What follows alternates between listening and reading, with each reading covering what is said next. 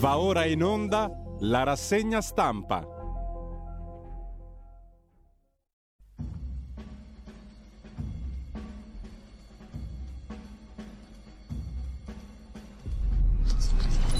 Un cordiale buongiorno a tutte le ascoltatrici e a tutti gli ascoltatori da Giulio Cainarca, ben trovati all'appuntamento con la rassegna stampa.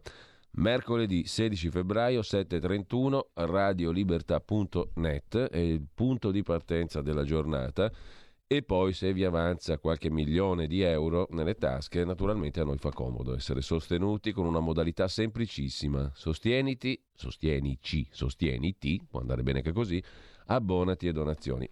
Ragazzi, è una roba importante Fateci un pensiero serio, razionale e logico. Serve, non serve? Se serve sono appena 8 euro. Si parte da lì volendo col sistema abbonamento. Donazioni dal milione di euro in su.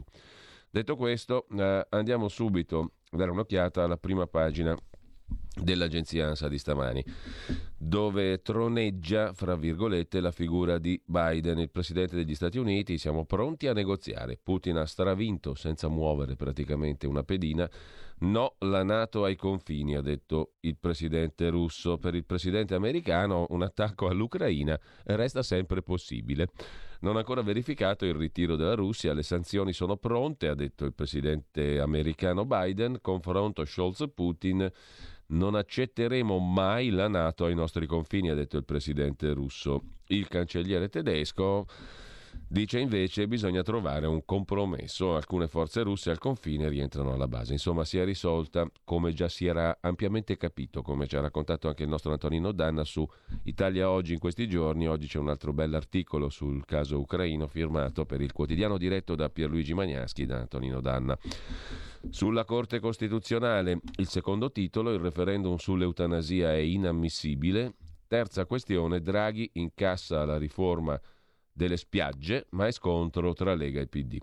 Ok unanime, ma Salvini chiede modifiche. Basta doppi giochi, dice il Partito Democratico rivolgendosi al segretario leghista. Gare dal 2024, un freno al caro ombrellone, poi vedremo meglio la questione della riforma delle concessioni balneari in chiave europea. Meloni chiede a Salvini dobbiamo chiarirci, botta e risposta fra la leader di Fratelli d'Italia e il segretario della Lega.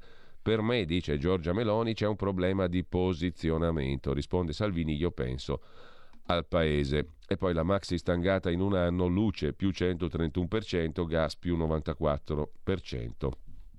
Per quanto concerne i numeri Covid, tasso di positività al 10%.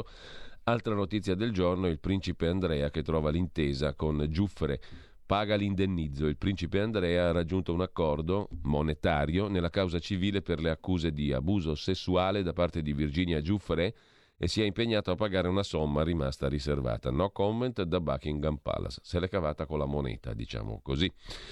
Goggia Argento nella discesa libera. Ho dato tutto, è incredibile, dice la sciatrice bergamasca. E poi il teatro Petruzzelli di Bari, lo Stato lo ipoteca per 43 milioni di euro, pari al credito vantato per i costi di ricostruzione dopo l'incendio del 1991. Scatta intanto l'obbligo del super pass al lavoro per gli over 50, da ieri intanto la curva dei casi flette del 30% a settimana. Calano anche le terapie intensive. Il ministro Speranza chiede che l'Unione Europea finanzi un piano nazionale sulla salute, anzi l'Unione Europea finanzierà, annuncia Speranza, un piano nazionale sulla salute.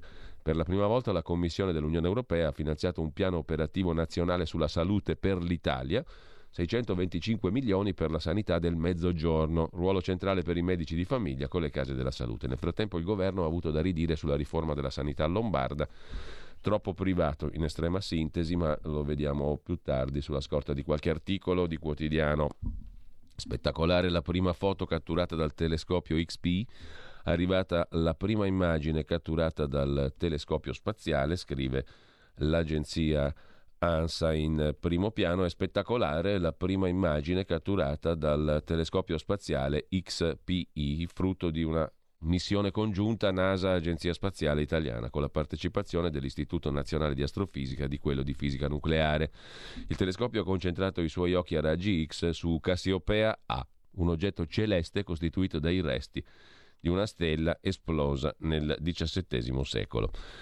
Per le pensioni, effetto Covid, spesa INPSA meno 12, anzi 11,9 miliardi fino al 2029, lo dice Alberto Brambilla nel suo studio su itinerari previdenziali, di cui è presidente, nel 2020 con morti ultra 65 anni sono 1,1 miliardi di risparmi.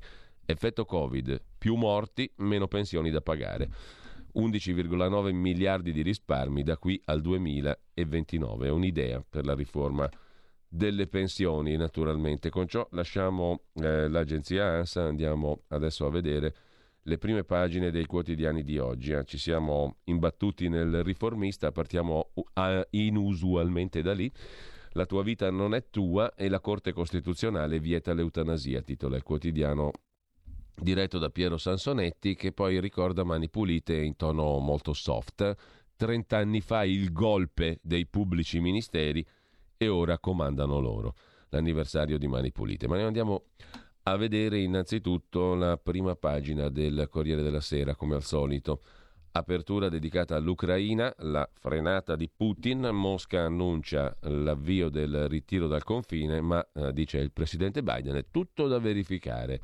Lo zar Putin ha visto il cancelliere tedesco Scholz. Non voglio la guerra, dice Putin. Kiev, l'Ucraina denuncia un cyberattacco, telefonata Draghi Zelensky, insomma, si è sgonfiato il tutto. L'hanno tenuto su a più non posso. Il caso ucraino adesso è rimasto una nuvola di fumo e Putin ha stravinto senza neanche muovere una pedina sostanzialmente o quasi, mentre l'eutanasia è il tema d'apertura del taglio alto del Corriere della Sera di oggi. La Corte boccia il referendum dal 2024, gare per le concessioni balneari, il referendum per la legalizzazione dell'eutanasia è l'altro argomento del giorno per la politica interna naturalmente. Il referendum per la legalizzazione dell'eutanasia non si farà.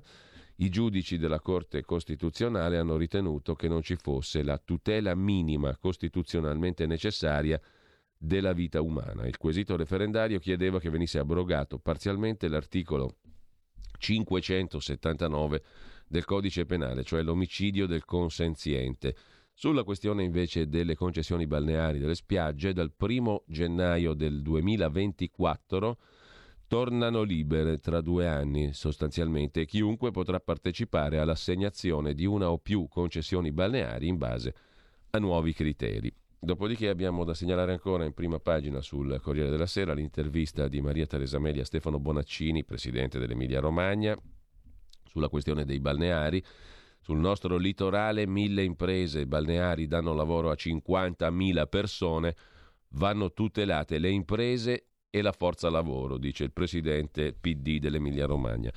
Un'altra intervista, Milena Gabanelli e Rita Querzè al ministro della transizione ecologica Cingolani, spinta sulle rinnovabili, ma anche in questo caso, dice il ministro Cingolani, come Bonaccini, la priorità è tutelare anche i posti di lavoro.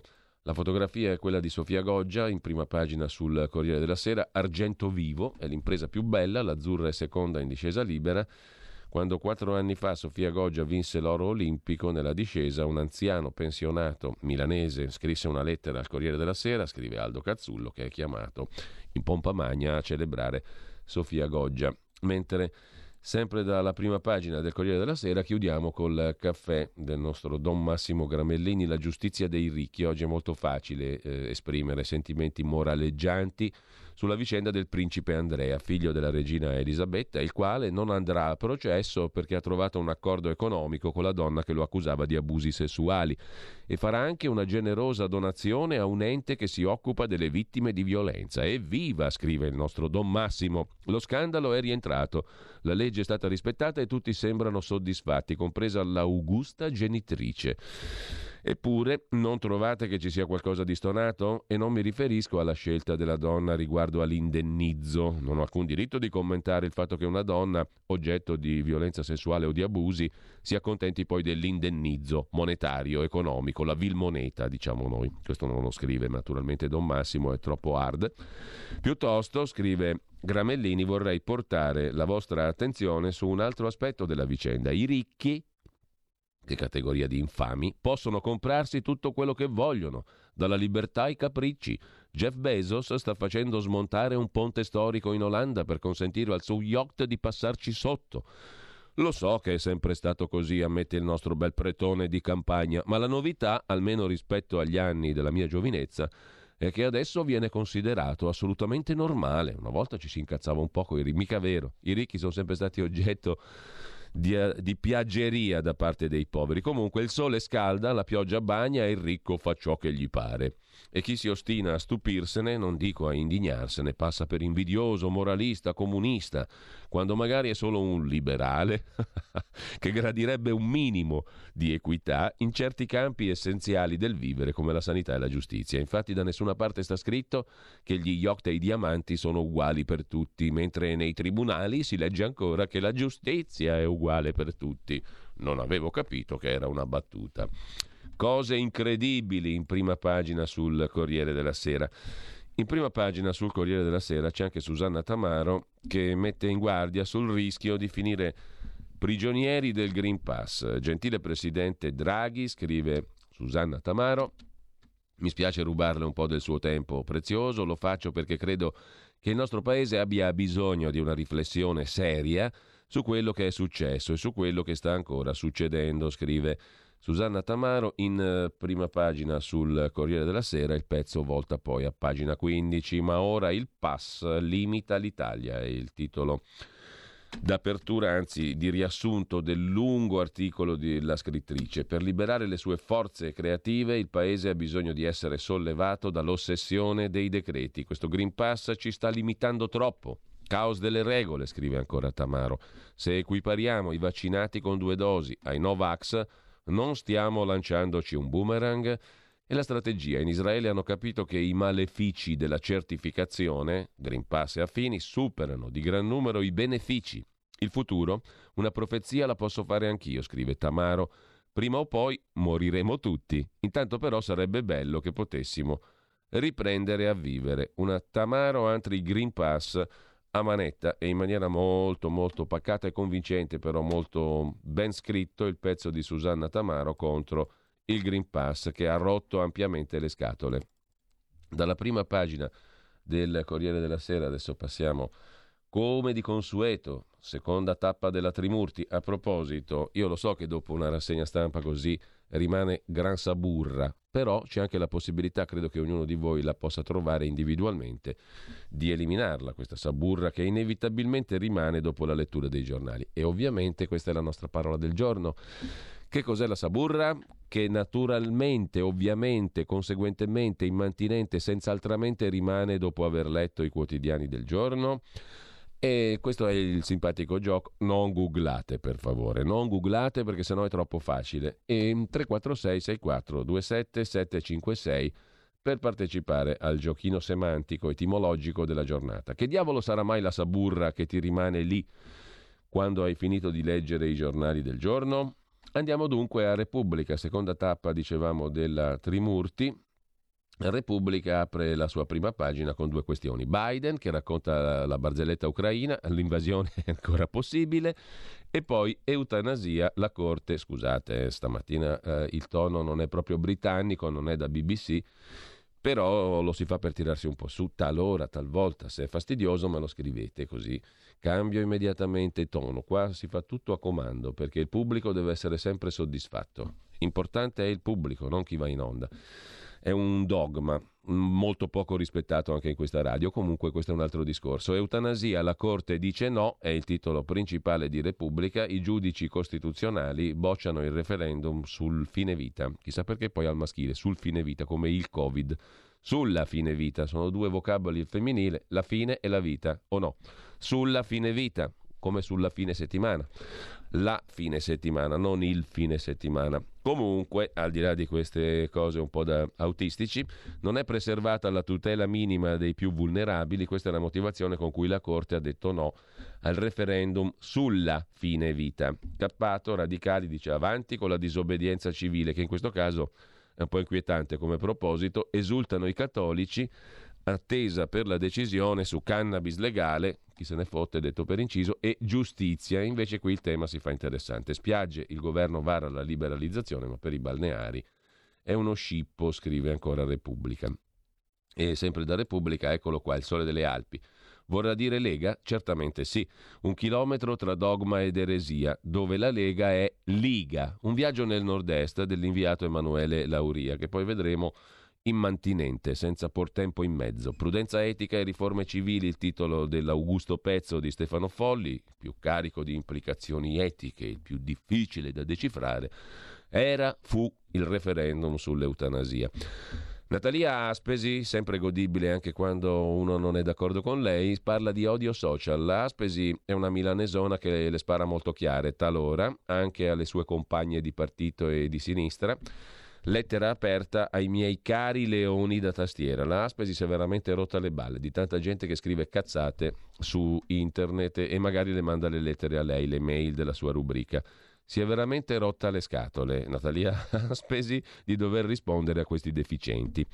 Pare che io abbia insultato una intera categoria di onesti lavoratori, in questo caso i bidelli, per avere scritto che un leggiadro spettacolo di varietà, come Sanremo, non è un manifesto politico e quindi non capivo perché dovesse includere, del resto con molta ritrosia, vari tipi umani, così.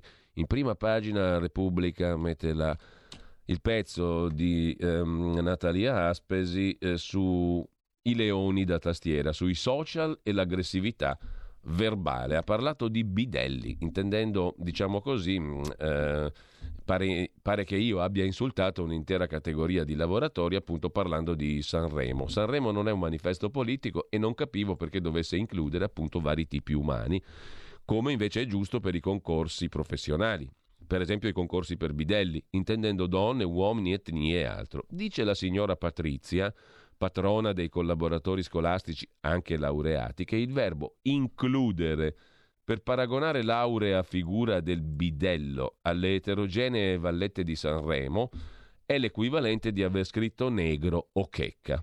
Mi trovo impreparata a capire, si sbigottisce Natalia Aspesi. Anche il barbuto Maurizio ce l'ha con me e scrive: Francamente mi sono rotto le palle di beccare le tue sciocchezze sotto ogni post del mio prof. Dacci un taglio, cazzo! Il suo prof è un noto intellettuale da me seguito con interesse nei suoi scritti, che ebbe come troppi l'infortunio di farsi intrappolare dal solito Facebook, da cui lancia luttuosi strali contro il governo e altri poteri, che io talvolta commento leggiadramente. Non si può commentare leggiadramente, scrive Natalia Aspesi più della sgridata, mi fa effetto che un giovanotto soffra perché si tenta di scherzare col suo professore. Magari se gli avessi augurato la morte non ci avrebbe fatto caso. Facebook e gli altri sono luoghi sacrali, dove basta che tu non scriva busone o grassona e ti consentono qualsiasi bizzarria. Quindi è chiaro che questi social network sono stati costruiti come trappole per sviare il cattivo umore da innocui busoni e grassone. Guai Saltano su subito i samurai della correttezza, non per togliere il cattivo umore, ma per renderlo più efferato su temi più consistenti. Io non posso scrivere senza alcun malanimo frocio, ma non vedo perché non binario non possa essere offensivo per la sua gelida definizione, senza storia, senza umanità, senza verità, a parte la noia. Di solito passo oltre, anche se questo mare di infelicità mi deprime, ma sono rimasta male quando questi ciabattoni dell'eterna Apocalisse hanno cominciato a prendersela con Papa Francesco da Fabio Fazio. Volendo era una bella novità. Mi venivano in mente le immagini di Pio XII seduto su un trono mobile, vestito d'oro, con un'enorme mitra ingioiellata in testa, circondato da cardinali e flabelli e altri segni di sacro potere. I social sono luogo di lamento, invettiva, vigilati dalle attuali SS, i suscettibili della Soncini. Eppure, in una situazione più straordinaria di un litigio al grande fratello, quale un papa in uno studio televisivo, i twittaioli si sono, come di dovere, subito imbufaliti. Come sempre per ragioni opposte. Scrive Natalia Aspesi, la facciamo corta, la Natalia Aspesi proprio non ce la fa più a sopportare i leoni da tastiera, i cucù che scrivono che scrivono su, su, internet, sui social. Da Repubblica, terza tappa della Trimurti, andiamo alla stampa di Torino, la vediamo subito in prima pagina, la stampa apre ovviamente con Putin che allenta la morsa, ah è lui che allenta la morsa, ha stravinto ma è stato lui ad allentare la morsa, pensa un po', l'hanno ridotto a miti consigli, incredibile, le cose come al solito si possono raccontare in mille modi, bollette, la stangata e questo lo sappiamo, la scelta della Corte Costituzionale sul fine vita mai. E poi ancora in prima pagina sulla stampa di Torino il pezzo di Mattia Feltri, la rubrica Il buongiorno di Mattia Feltri su chi è il talebano. Tra i tennisti Rafael Nadal è il mio preferito, Roger Federer a vette di sublime sconosciute agli altri due, ma il più forte credo sia Novak Djokovic, che è un, uno che non si vuole vaccinare e lo dice in maniera molto semplice, senza menare il torrone, insomma. E questo, scrive Mattia Feltri in conclusione, non credo che lui abbia ragione, scrive Feltri Junior, ma la mitezza delle parole e l'enormità che è disposto a sacrificare perché non si vaccina e ha detto che non andrà a fare nessun torneo di, in cui sia, in, sia richiesto il vaccino, quindi è disposto a sacrificare tanta roba perché i tornei rendono. Dunque tutto ciò impone di rivedere il pigro ritratto collettivo che abbiamo fatto dei renitenti al vaccino anche soltanto per guardare in faccia il talebano che è in noi. Chi è il talebano? Così sulla stampa di Torino. Dalla stampa adesso andiamo a pass- dare un'occhiata subito anche alla verità di Maurizio Belpietro la verità che mette in primo piano, lo vediamo subito, il pezzo di Francesco Borgonovo che finalmente ha potuto fare una domanda all'uomo di speranza, Ricciardi e il CTS che non sanno a cosa serve il pass. Finalmente siamo riusciti a porre una domanda in tv al consigliere del ministro Ricciardi. Perché paesi che non impongono il lascia passare come Gran Bretagna e Spagna hanno in percentuale meno morti di noi? La risposta una supercazzola. Secondo un altro del CTS siciliano, invece, il Green Pass è uno scudo per i non vaccinati, scrive Francesco Borgonovo in prima pagina sulla verità. Pagina 3 c'è il pezzo. L'uomo di speranza non sa giustificare il pass. Siamo riusciti a chiedere in tv al consigliere del Ministero perché Londra e Madrid hanno meno morti senza le nostre restrizioni. La risposta di Ricciardi, una supercazzola sugli errori dell'Inghilterra e una difesa del lasciapassare priva di fondamento scientifico, scrive Francesco Borgonovo. Di spalla c'è l'articolo di fondo di Maurizio Belpietro, 500.000 senza stipendio, cosa ci sta a fare il sindacato fuori dalla realtà?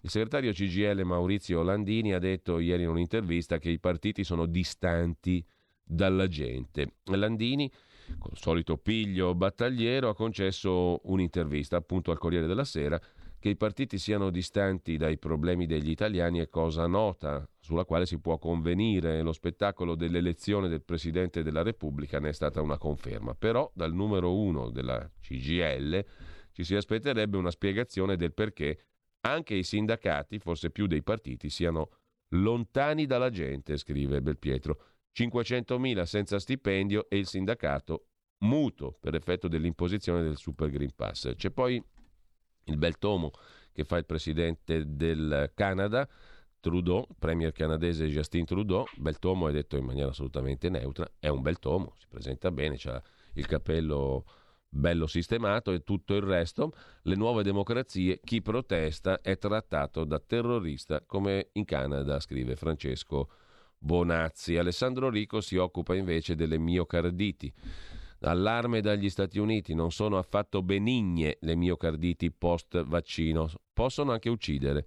E ancora Patrizia Floderreiter, a pagina 7 e a pagina 1 della Verità, si occupa della terza dose del vaccino, il booster cosiddetto, che nuoce al sistema immunitario. Dai 12 ai 39 anni ricoveri più frequenti tra chi ha ricevuto la terza puntura che tra gli inoculati da oltre 4 mesi. Il professor Francesco Broccolo a Quarta Repubblica di Nicola Porro ha avvisato può essere l'effetto di troppi richiami vaccinali ravvicinati che non erano mai stati fatti nella storia della medicina, cioè fare troppe iniezioni di vaccino bene non fa, ma questo l'ha detto anche Crisanti. A centropagina Giacomo Amadori, sempre sulla verità di oggi, si occupa della lettera più famosa di questi giorni, quella di Babbo Renzi al figlio Matteo. È una confessione, dice l'ex socio di Tiziano Renzi, che ha un cognome che è sempre stato un programma, Massone, si chiama Mariano Massone, pensa un po', sembra inventato, pronto ad accusare Tiziano, il babbo di Renzi. I suoi legali andarono a casa di Renzi, Matteo, Premier, per decidere la strategia. Giorno settimo dell'annuncio della querela di Matteo Renzi contro i PM di Firenze. Ancora ieri, a Genova, il procuratore facente funzioni Francesco Pinto non aveva ricevuto alcuna querela da Matteo Renzi. In compenso, gli ultimi giapponesi del renzismo al tramonto, e di tramonto aveva parlato il babbo, Tiziano, rinchiusi nel bunker insieme con il loro leader, hanno lanciato in aria come un tracciante la panzana, la bugia della irrilevanza, scrive Giacomo Amadori, irrilevanza penale, della lettera inviata da Tiziano Renzi al figlio Matteo all'indomani della sconfitta elettorale del 4 marzo del 18. Giornalisti e lobbisti hanno bombardato di tweet i nemici in toga. Qualcuno ha invocato la separazione delle carriere tra cronisti e magistrati, senza ricordare che sarebbe opportuna anche quella tra direttorini e politici. No, facciamola breve. La lettera di Tiziano Renzi è un'ammissione di colpa e l'archiviazione del procedimento una vergogna, dice l'ex socio pregiudicato per bancarotta massone che è pronto a vuotare il sacco coi magistrati dopo la pubblicazione della lettera che conferma il ruolo di gestore occulto di Renzi Senior, l'incontro segreto a casa di Matteo Renzi. Non risulta ancora depositata la querela di Renzi contro i magistrati. Nel documento la consapevolezza del papà di avere abbandonato l'amico Mariano Massone. In mezzo a questa cortina fumogena, scrive Giacomo Amadori, è difficile ragionare sull'importanza della lettera di Babbo Renzi ammessa agli atti dell'inchiesta per tre bancarotte in cui sono imputati i genitori di Renzi, Tiziano e Laura, accusati di essere amministratori di fatto delle società fallite. Renzi, papà, ribadisce nella lettera, scrivendo al figlio, la centralità del suo ruolo di Renzi papà nella gestione delle aziende di famiglia, sebbene nella governance della società, capofila, il suo nome non figura ma soprattutto la lettera rivela come nel 2018 Renzi papà fosse ancora in stretti rapporti con Mariano Massone, di cui perora la causa col figlio Matteo. Tiziano Renzi aveva coinvolto Massone, pluripregiudicato, imprenditore genovese, nel tentativo di trovare nuovi amministratori per la cooperativa Marmo Div, poi fallita nel 19. Allo stesso Massone, nel 2010, aveva già delegato la rottamazione del ramo secco di un'altra società. Facciamola corta. La lettera di Tiziano, adesso si è arrabbiato l'ex socio massone, è un'ammissione, la sua archiviazione è una vergogna. Adesso parlo io, dice l'ex socio di Babbo Renzi, vedremo cosa succederà. Intanto dalla verità va segnalato ancora in primo piano il pezzo di Claudio Antonelli, non solo bollette, il governo mette il primo miliardo per il settore dell'auto, piegata dall'ecologismo.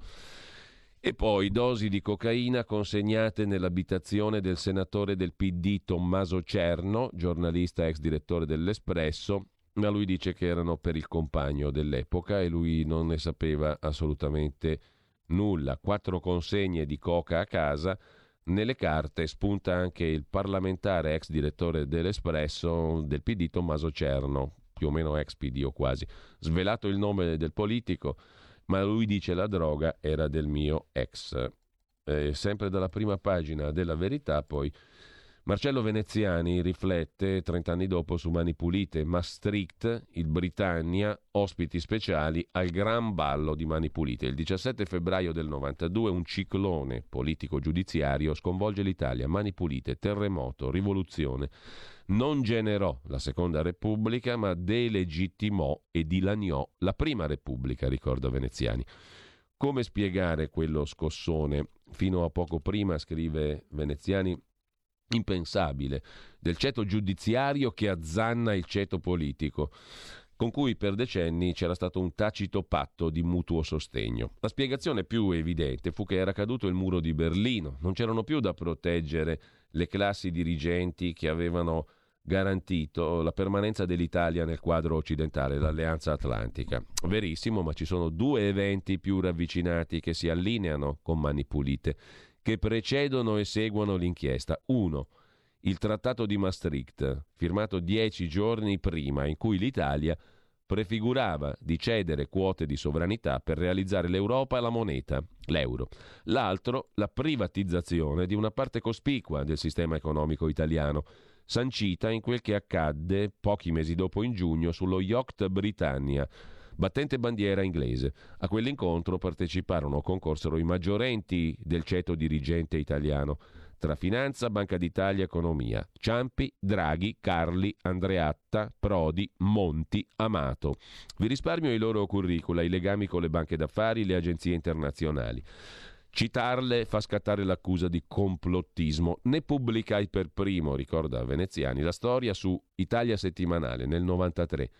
Su quell'inchiesta Michele Rallo fece quattro interrogazioni parlamentari con Giuseppe Parlato e Mario Landolfi e ricostruì la storia nel libro La crociera del Britannia. Risultato non fu più ricandidato da Gianfranco Fini. Trovo insensato, scrive Veneziani, parlare di complotti, congiure. Osservo la coincidenza cronologica tra questi eventi in pochi mesi. Diciamo che ci fu una convergenza, si innescò una reazione. Cosa uscì da quella triplice storia? La delegittimazione della politica, la distruzione del PSI, Craxi e di gran parte della democrazia cristiana, salvo il ramo sinistro e tecnopolitico. La crisi del primato della politica e della sovranità popolare, l'avvento di governi tecnici, Dini, Maccanico Ciampi, Prodi, Amato Monti fino a Draghi. Una linea euro-tecnocratica finanziaria. In questo quadro il centro-sinistra guida PDS diventò l'agente, la sponda politica di questo mutato contesto. I meno omogenei furono fatti fuori anche in ambito economico. Un nome, il governatore di Banca Italia Fazio. Sul piano politico, Mani Pulite si intrecciò, produsse uno scossone che ebbe il suo epicentro nella democrazia cristiana. I referendum di Segni, la rete di Orlando il piccone di Cossiga l'implosione della DC e del sistema solare che girava intorno, da cui si salvò la linea Cattodem, la sinistra. Insomma, in estrema sintesi, il terremoto Mani Pulite non iniziò in Italia, sottolinea Veneziani. Col trattato di Maastricht e l'incontro sullo yacht Britannia cedemmo quote di sovranità per fare l'Europa. I partiti, deboli e corrotti, furono spazzati via e oggi, dopo l'antipolitica degli incompetenti, ci troviamo dominati dall'antipolitica degli eurocrati. PSI, la democrazia cristiana, salvo il ramo sinistro e tecnopolitico, furono fatti sparire. Il piano deviò per fattori imprevisti come Berlusconi e le follie, tra virgolette, di Cossiga. Chiudiamo dalla prima pagina della verità di oggi, ancora con due titoli. Giorgio Gandola si occupa della Corte Costituzionale che boccia l'omicidio del consenziente, Camilla Conti invece del vacanziero Carlo Bonomi, presidente della Confindustria, impredicato di diventare presidente della Lega Calcio di Serie A. Non ha ancora eletto il presidente però la Lega. Il pallone prende a calci Bonomi che intanto se ne sta alle Maldive. Solo un voto al presidente di Confindustria, scrive la verità. Dalla verità, cioè la Pravda, che cosa succede dopo la Pravda in Unione Sovietica? Si passa all'Izvestia, questo è ovvio, chiaro e limpido, cioè al, alla notizia. La verità non contiene la notizia, la notizia non contiene la verità e noi cosa facciamo? Rimaniamo con un tanta bella saburra dopo aver letto i giornali. Cos'è la saburra? Prima delle 8.30 andiamo a vedere se qualcuno l'ha già scritto cos'è la saburra. 346 6427 756. Sono ammessi soltanto vocabolari cartacei. Chi ha fatto la ricerca su Gogol, per favore si astenga dal partecipare al gioco etimologico del giorno. Allora, abbiamo detto che andiamo all'Izvestia. L'Izvestia, il quotidiano di Marco Travaglio, oggi si occupa di che cosa? Si occupa della nuova Tangentopoli sui miliardi del PNRR, attenzione, dicono gli augusti magistrati di quel tempo che fu, Colombo e Davigo, parlano loro con la Izvestia. Chi allora non sapeva, oggi sa, dicono i due, Colombo e Davigo, e accetta la corruzione come normalità. È la restaurazione, signora mia. E adesso le tangenti, il magna magna, perché una volta, come diceva Catenacci, ve lo ricordate? Catenacci, il personaggio, il fascista interpretato da Giorgio Bracardi, una volta quando c'era lui, i politici facevano chip, chip, chip, mangiavano poco, adesso invece gnamme, gnamme, gnamme. E siamo sempre lì, non è cambiato nulla, gnamme, gnamme, gnamme. La nuova Tangentopoli, la nuova mangiatoia, sono i miliardi del PNRR, Cosa resta? Un inserto speciale su Mani Pulite 30 anni dopo. Ve lo spiegano Barbacetto Gomez, Travaglio, ma soprattutto Colombo e Davigo, alle pagine 11, 12, 13 e 14 del Fatto di oggi. In primo piano sul Fatto di oggi, sulla nostra Izvestia, c'è anche l'eutanasia no al referendum, oggi tocca giustizia e droga e poi la frase del giorno sopra la testata. Lombardia, il governo boccia tre volte la schiforma sanitaria della Morati. Ci piace a quelli del fatto questa parola. Qualsiasi cosa che sia decisa dal governo di turno, che non sia interessante per loro, diventa una schiforma. Carino, dai, come conio etimologico, appunto. La saburra, la saburra e la schiforma.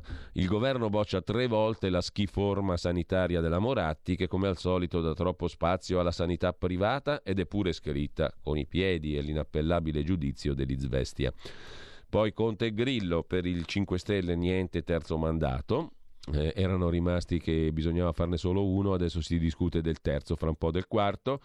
Governo balneare, gare dal 2024, tutele ai piccoli e poi parla Guido Silvestri, la pandemia è finita qui in Occidente, ci basta una dose all'anno. Col cavolo, io dopo la terza ho quel raffreddore che continua a rompermi le scatole, altro che una dose all'anno. La dose all'anno ve la fate voi amici miei.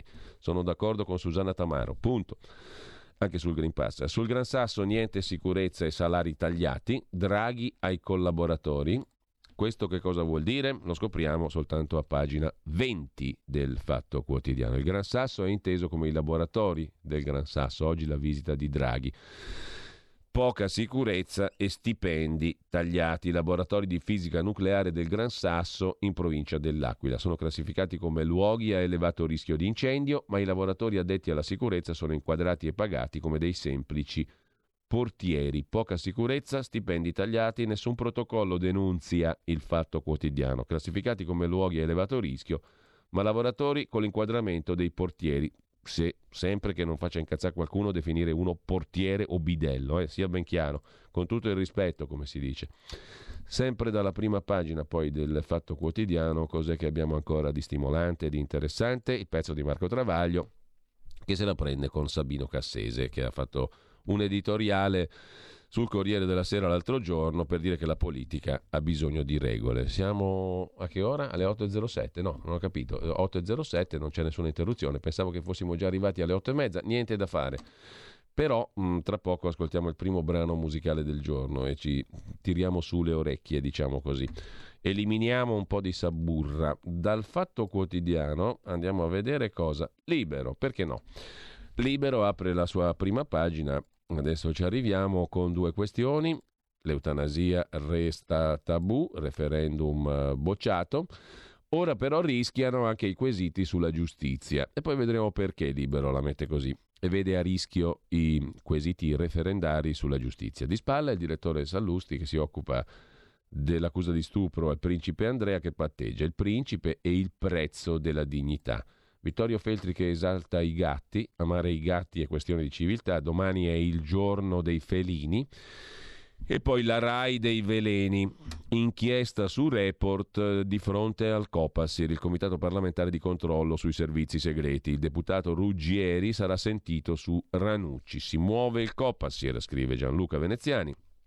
In merito alla vicenda eh, Ranucci, cioè alla questione dei video pubblicati dal riformista in cui il conduttore di report vanta relazioni con uomini dei servizi segreti, ma anche la questione degli sms intimidatori inviati da Ranucci al deputato forzista componente della commissione di vigilanza RAI Andrea Ruggeri. Il Comitato parlamentare sicurezza, il Copasir, che controlla i servizi segreti, ha deciso di intervenire. Ieri il Copasir ha accolto la richiesta di Ruggeri di essere ascoltato. L'audizione è oggi alle 13. È verosimile che sia un primo passo che potrebbe portare il Comitato a sollecitare l'apertura di un'inchiesta interna ai servizi segreti per verificare le dichiarazioni di Ranucci e la responsabilità di eventuali agenti coinvolti. Rai dei veleni, qualcosa si muove. Il deputato che ha denunciato le minacce di Ranucci sarà sentito oggi in commissione. Di questo tra l'altro parleremo anche con l'amico Carlo Cambi a partire dalle ore 9.30. Parleremo di tanto altro, naturalmente, anche di questo. Intanto, sempre dalla prima pagina di Libero, i dati di Tangentopoli. Ieri ne ha parlato Marco Travaglio, oggi ne parla su Libero Filippo Facci.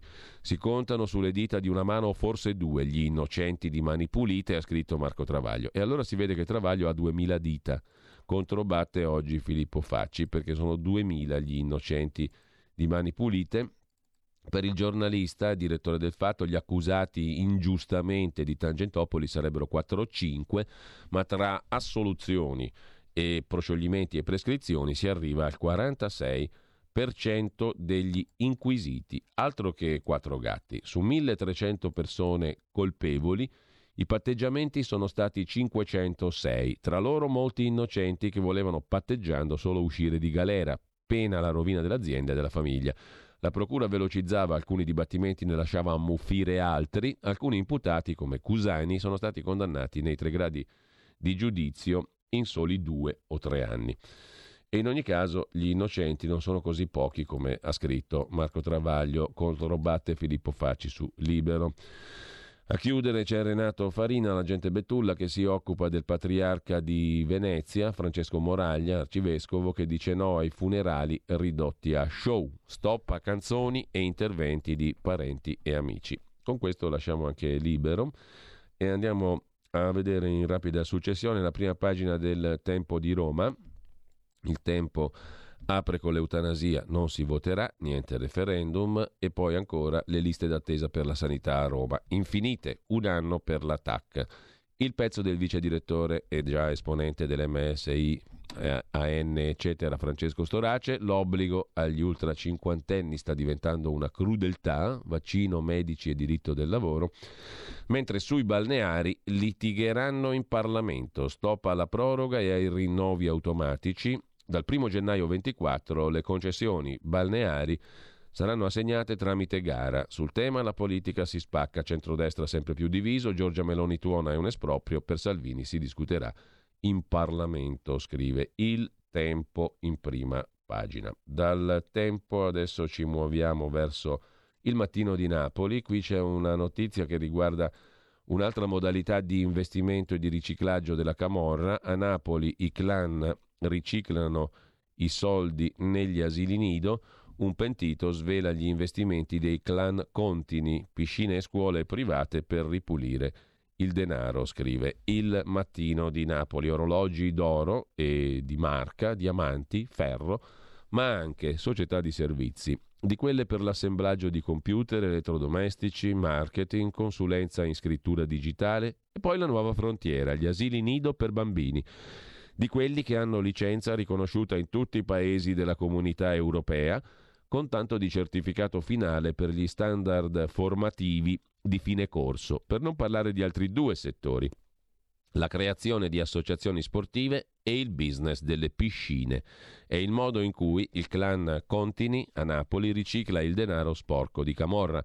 Decisiva la confessione di un pentito, scrive Il Mattino in prima pagina. Dal mattino andiamo al giorno il quotidiano nazionale Giorno Nazione Resto del Carlino che mette in prima pagina Putin, ritirata o sceneggiata è la domanda e poi bocciato il referendum sull'eutanasia ma anche il giorno su Milano l'intervista al cappellano del carcere minorile Beccaria il grande Don Gino Rigoldi sulle baby gang, allarme rosso, Don Rigoldi e la speranza, nessuno è irrecuperabile però il fenomeno delle baby gang è in espansione. La sanità lombarda, nomine privati e le correzioni chieste dal governo, poi vedremo proprio l'articolo del giorno. Il direttore del quotidiano nazionale Michele Brambilla invece si occupa di mani pulite 30 anni dopo. Cosa fu, cosa resta di questo ciclone che cambiò l'Italia. Eh, e alle pagine 10 e 11 c'è il uh, focus di Michele Brambilla che quegli anni li visse come cronista. Tangentopoli ci cambiò per sempre, l'Italia riscritta dai cronisti giudiziari. Il 17 febbraio del 92 l'arresto di Mario Chiesa, il mariuolo, stravolse l'assetto del potere socialista e salì l'onda giustizialista. Accanto al pool di Milano si formò il pool di un paese pronto a condannare tutti prima della sentenza. Tutti giustizialisti oggi sono diventati, mentre lasciamo anche il giorno, andiamo al giornale di Augusto Minzolini. Apertura sull'eutanasia che si suicida, sulla riforma delle concessioni per i balneari con polemica, su Goggia che va oltre ogni limite, l'argento dopo il crack, 23 giorni dopo l'infortunio, l'Ucraina con Mosca che ritira i soldati, ma Putin ha un asso nella manica. Vladimir Putin, scrive il giornale con Gian Michele Sin e Gaia Cesare, è certo di aver conquistato la platea internazionale e quella russa, fermandosi un giorno prima della data dell'invasione, data per certa dall'intelligence degli Stati Uniti, e non ridete, si è sottratto alle forche caudine di una Casa Bianca pronta a condannarlo come manigoldo in caso di intervento o a rivendicare una vittoria frutto della propria fermezza, scrive il giornale in prima pagina. Come sempre è molto interessante il pezzo di Gian Michalessin, Mosca ritira soldati e irride Washington. Non voglio guerre, ha detto Putin, che si tiene il jolly del Donbass russo. Lo zar vuole evitare l'attacco, smentendo la propaganda occidentale. Assist della Duma del Parlamento russo con l'annessione delle enclave di Luhansk e Donetsk nel Donbass russo, giusto appunto. Va segnalato anche il pezzo di Angelo Allegri sul giornale, l'analisi, non solo truppe e carri armati, Guerra ibrida anche in Ucraina, Kiev. Nello scenario bellico decisivi informazione e business con gli Stati Uniti stavolta protagonisti. È diventato iconico, come si suol dire di questi tempi, il tavolone bianco eh, dove Putin riceve gli ospiti. Il famoso tavolo bianco lungo quasi 6 metri, sicuramente sarà stato fatto in Brianza, utilizzato anche per il faccia a faccia col presidente Macron qualche canturino deve aver fatto, qualche mobiliere canturino, questo straordinario tavolo di Putin, mentre sempre dalla prima pagina del giornale viene pubblicata la lettera che a soli 23 anni, nel 2000, Luca Atanasio, l'ambasciatore ucciso in Congo, scrisse a se stesso. Il documento è nel libro Luca Atanasio, ambasciatore di pace, di cui cercheremo di parlare anche con la moglie di Luca Atanasio, che ha scritto due brevi righe su quel libro e sul suo su suo marito, che è morto così. Una persona per bene, lo ricordano tutti così. A chiudere la prima pagina del giornale, l'Unione Europea pronta a bollare il nostro vino. Per una volta il blocco italiano a Strasburgo ha lottato fino all'ultimo per allontanare dalle bottiglie di vino quell'etichetta, cioè l'avvertimento di tipo sanitario sulle bevande alcoliche pensato dall'Unione Europea per tutelare i consumatori. Di fatto un bollino nero che avrebbe ricadute spaventose sull'economia, sulle nostre aziende vitivinicole, sul settore agricolo. Ne parleremo anche di questo con Carlo Cambi dopo le 9.30 nella rubrica Gli scorretti qui su Radio Libertà. Il voto del Parlamento europeo sulla strategia per la lotta ai tumori agita i paesi che hanno importanti filiere agroalimentari, prima fra tutti l'Italia, che intende difendere le specificità sul vino, scrive il giornale. Dal giornale passiamo adesso al foglio di Giuliano Ferrara e di Claudio Cerasa, da citare molto brevemente in prima pagina il breve commento, la Andreas Version, la rubrica di Andrea Marcenaro. Occhio con Putin, pensateci molto, ma se alla fine intendete mangiarlo, masticatelo bene. Non esiste niente di più seccante che un orso siberiano rimasto incastrato tra i denti. Lasciamo con ciò il foglio e uno sguardo lo diamo anche a domani di Carlo De Benedetti, diretto da Stefano Feltri. Domani ho o si occupa in prima pagina stamattina della crisi ucraina che costringe Biden a ricordarsi che esiste l'Europa, ma vi vorrei segnalare anche una questione della quale proprio si era occupato su Panorama la scorsa settimana il nostro Carlo Cambi. Lo eh, riprende questo tema Emiliano Fittipaldi a pagina 4 del domani. Così il Vaticano ha chiesto aiuto ai servizi segreti italiani. L'agenzia però smentisce solo colloqui istituzionali. Un funzionario della Santa Sede racconta in un memoriale i rapporti tra il sostituto Pegna Parra, un uomo di Papa Francesco, e agenti dell'AISI, eh, il servizio segreto interno italiano abbiamo chiesto la bonifica delle cimici e informazioni su alcuni soggetti.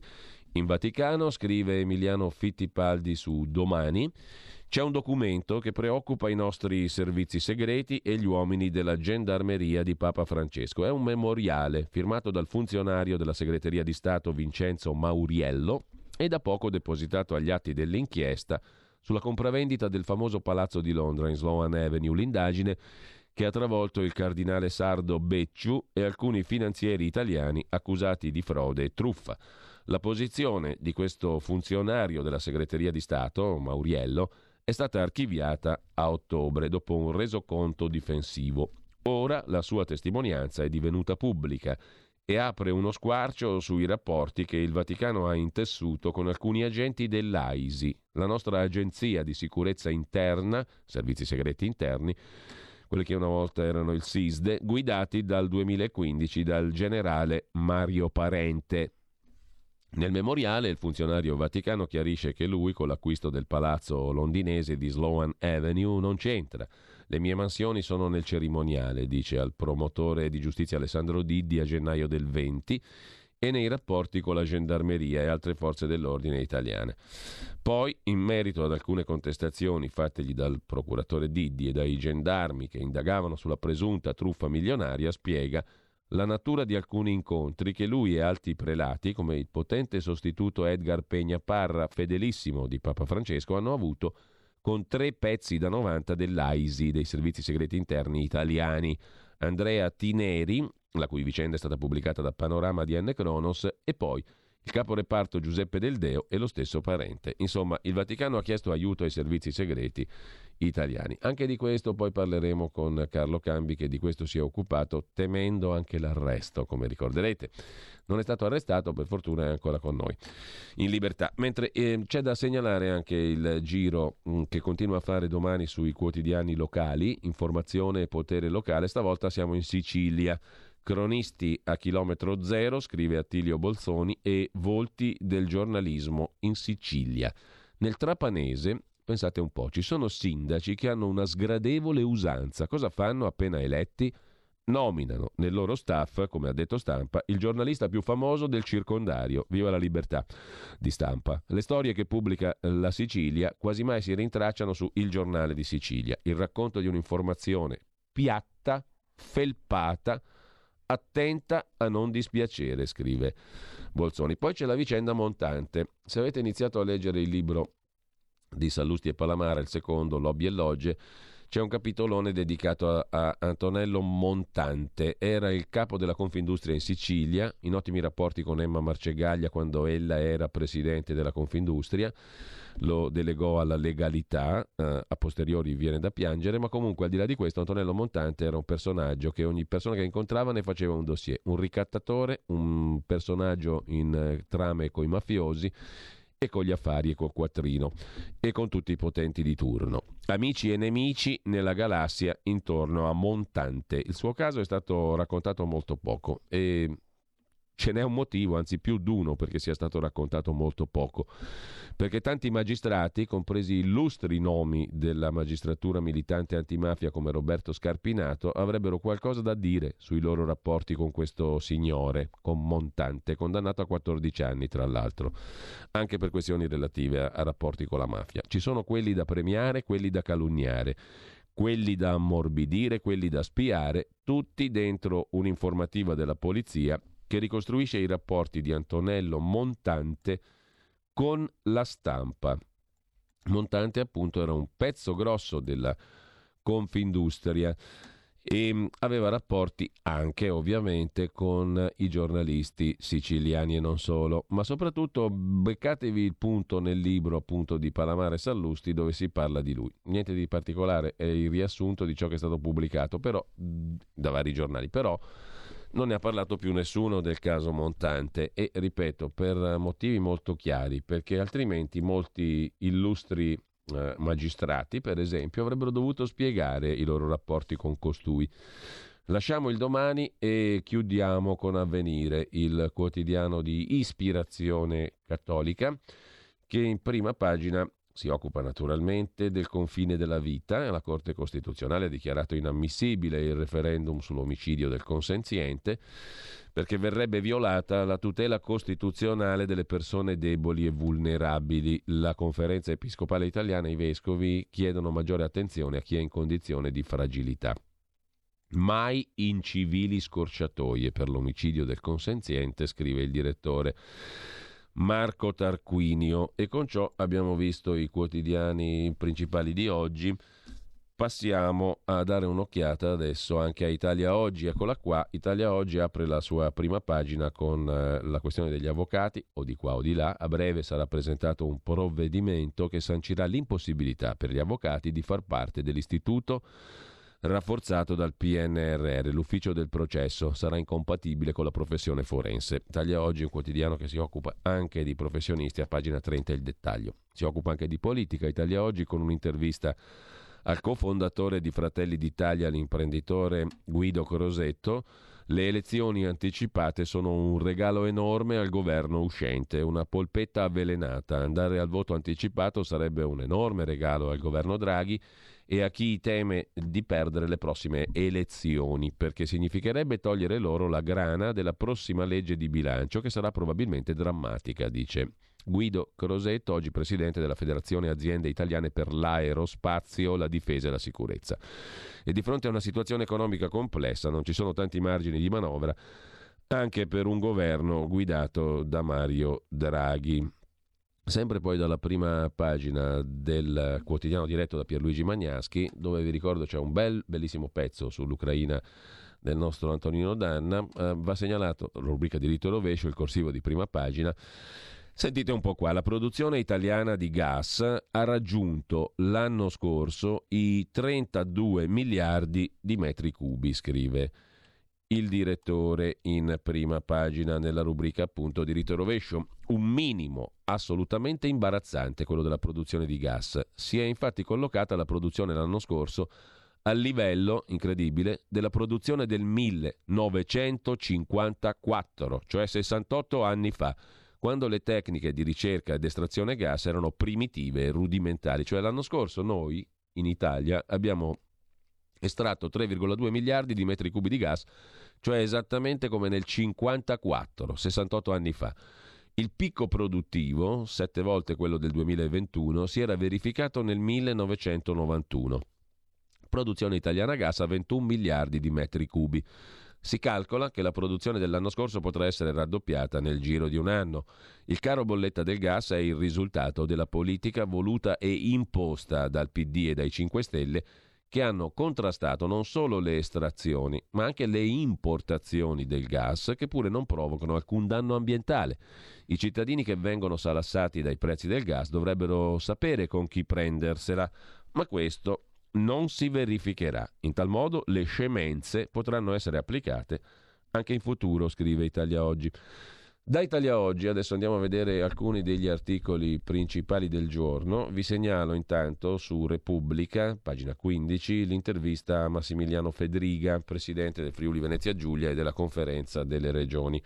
Riapriamo tutto, ora il virus da tregua, l'autunno è un'incognita, i colori sono soltanto un feticcio. Il centrodestra deve ripartire dalle forze di governo, il futuro non può essere un cartello elettorale, altrimenti Andiamo a sbattere, dice il presidente del Friuli Venezia Giulia, che parla poi alla fine dell'intervista anche di ehm, eh, politica più in generale. Lei ha vaccinato suo figlio? chiede Repubblica. Sì, risponde Federica. Io e mia moglie abbiamo sentito il pediatra e lo abbiamo vaccinato. Ma Matteo Salvini invece no, eh, obietta l'intervistatore. Abbiamo fatto scelte diverse, risponde Federica, ma coerenti tra noi e col governo che non ha imposto l'obbligo. Il ministro Franceschini ha auspicato una svolta moderata della Lega. Mi sono sempre rifiutato, dice Federica Repubblica, di applicare alla politica gli schemi di moderato o estremista. Credo che il centrodestra debba confrontarsi non su una proposta al ribasso per il 23, ma su un progetto di governo del paese. Il futuro non può essere un cartello elettorale. Quanto all'idea di una federazione sul modello del Partito Repubblicano lanciata da Salvini con moderati e forzisti, Condivido l'idea, dice Federica, che la proposta del centrodestra debba partire dalle forze di governo, ma deve poi essere una proposta larga che tenga dentro anche Fratelli d'Italia. Sarà Salvini a gestire questa fase? Mi sembra, risponde Federica, che con senso di responsabilità stia cercando di sminare i contrasti. È un lavoro da fare insieme, non dobbiamo cercare le macerie, ma le fondamenta della casa del centrodestra, dice Federica. Su questo poi velocemente dalla stampa di oggi serve un chiarimento, dice Giorgia Meloni a Matteo Salvini. Basta polemiche, risponde il segretario leghista. E litigio Meloni-Salvini, l'alleanza vacilla, scrive la stampa, Fratelli d'Italia ha sfidato i leghisti su giustizia, riforme Green Pass, dimostrino, chiede Giorgia Meloni, di non essere succubi della sinistra. Matteo Salvini si limita a dire non perdo nemmeno 30 secondi in polemiche, i chiarimenti li faccio con altri. E poi c'è la guerra dei Renzi, il silenzio del PD sulla lettera, scrive la stampa. Per Bersani si tratta di tensioni interne, episodi tristi, come un tacchino sul tetto. Mentre Gori dice così si avvelena l'Italia, il sindaco di Bergamo. Ma noi lasciamo la stampa per andare a Repubblica dopo la pausa. Dopo la pausa le due pagine di Repubblica che si fa un viaggio con l'inviato Emanuele Lauria a nord-est, nella Lega a D e processi. Di che parlerà mai Repubblica? Suspense. Ci sentiamo tra poco, dopo il brano musicale. Brano musicale che adesso non ricordo qual è, ma sarà una roba interessante. Presumo, presumo che sarà una roba interessante, forse no, chi lo sa, vedremo dopo la pausa. Stai ascoltando Radio Libertà. La tua voce libera, senza filtri né censura. La tua radio. Stai ascoltando Radio Libertà. La tua voce libera, senza filtri né censura. La tua radio. Stai ascoltando Radio Libertà. La tua voce libera senza filtri né censure, la tua radio.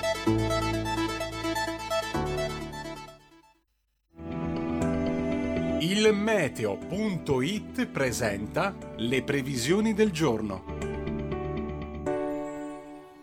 Soffiano venti di maestrale sull'Italia, mentre la perturbazione giunta a San Valentino interessa ancora le nostre regioni meridionali, provocando qualche pioggia. Nella prima parte della giornata il sole sarà di nuovo prevalente su tutto il centro-nord, anche se i cieli saranno coperti da diverse nubi a carattere irregolare. All'estremo sud avremo invece ancora residue precipitazioni. Nel pomeriggio ancora qualche timido fenomeno all'estremo sud, mentre andrà meglio su tutto il resto del territorio nazionale, dove i cieli saranno poco o parzialmente nuvolosi e il tempo asciutto. Le previsioni di ilmeteo.it tornano più tardi. Una buona giornata da Stefano Ghetti. Avete ascoltato le previsioni del giorno.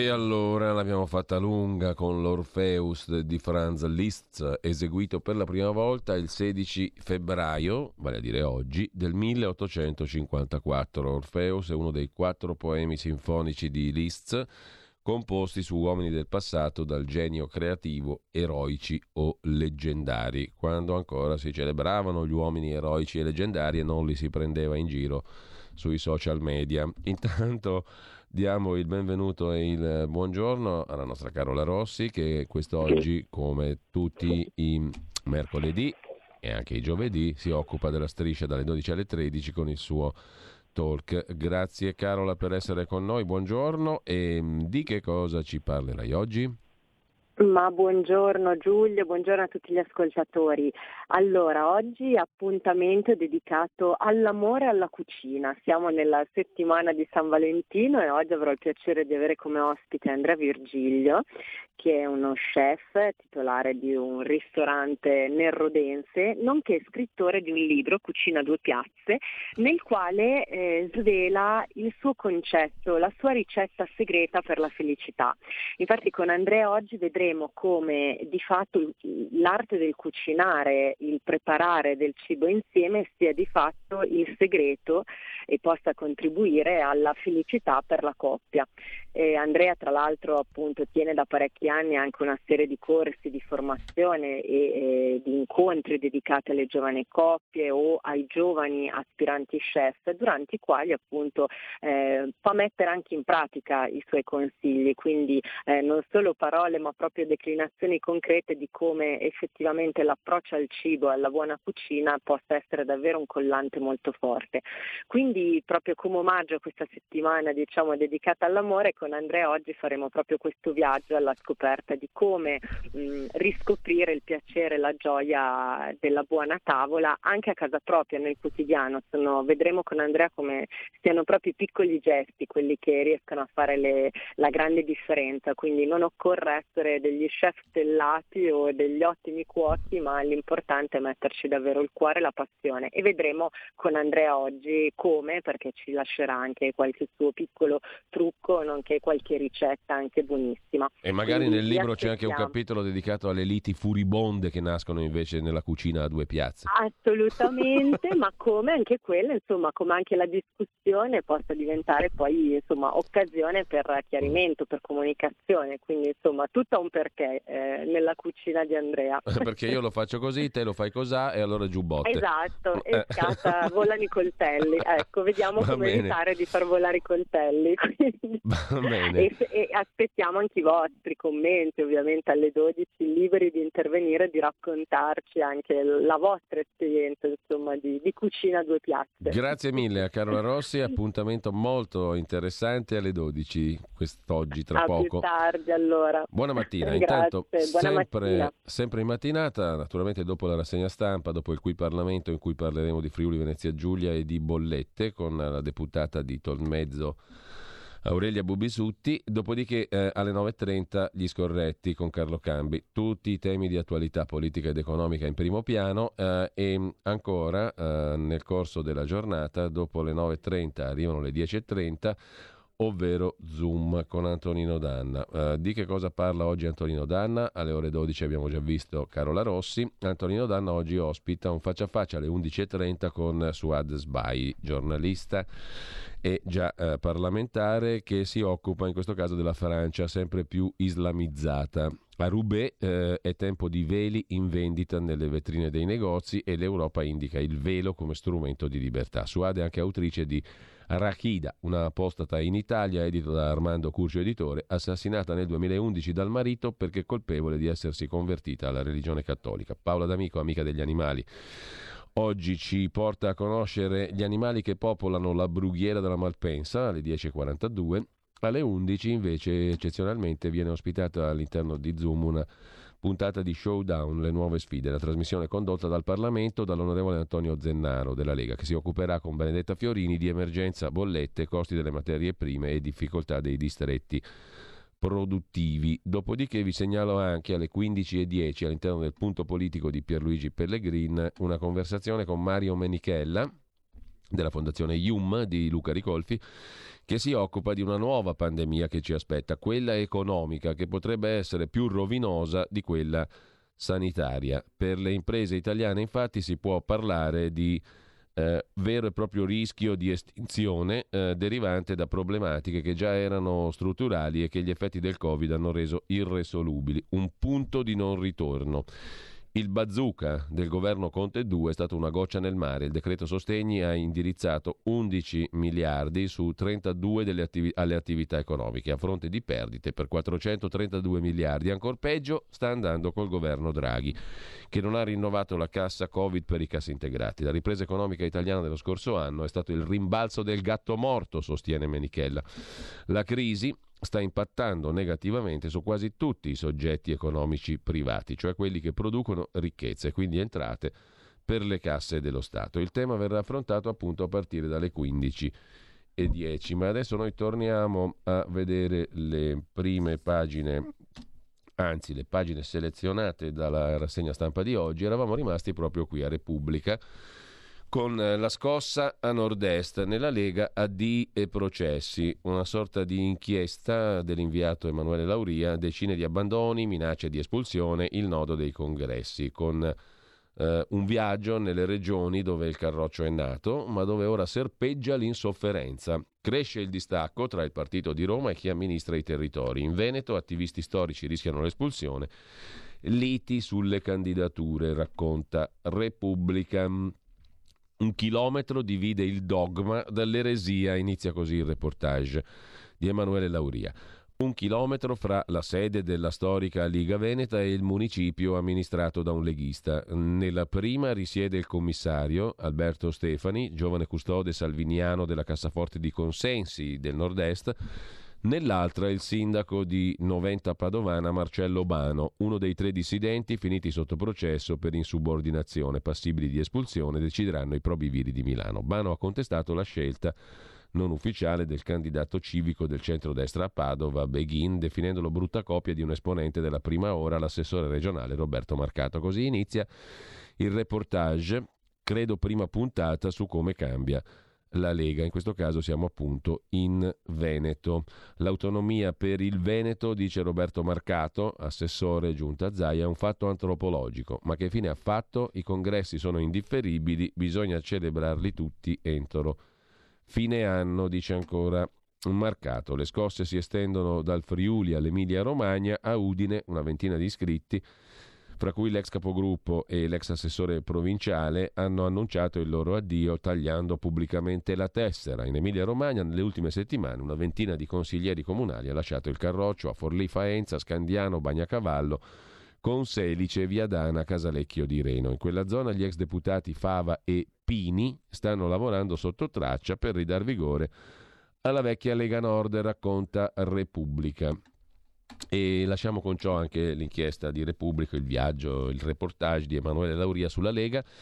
In tema invece di questioni più concrete, più concretamente attinenti ai nostri interessi vilmente materiali, si parla di riforma delle pensioni, proposta del governo dopo l'incontro con i sindacati 64 anni di età con un taglio del 3%. Ultimo confronto, scrive sempre Repubblica, sulla riforma previdenziale. Si tratta su anticipo, flessibilità pensionistica e tetto minimo. Andare in pensione prima dei 67 anni, ma ricalcolando tutto l'assegno col metodo contributivo, perché eh, in tal modo la flessibilità in uscita sia sostenibile e non abbia impatto negativo sui conti pubblici.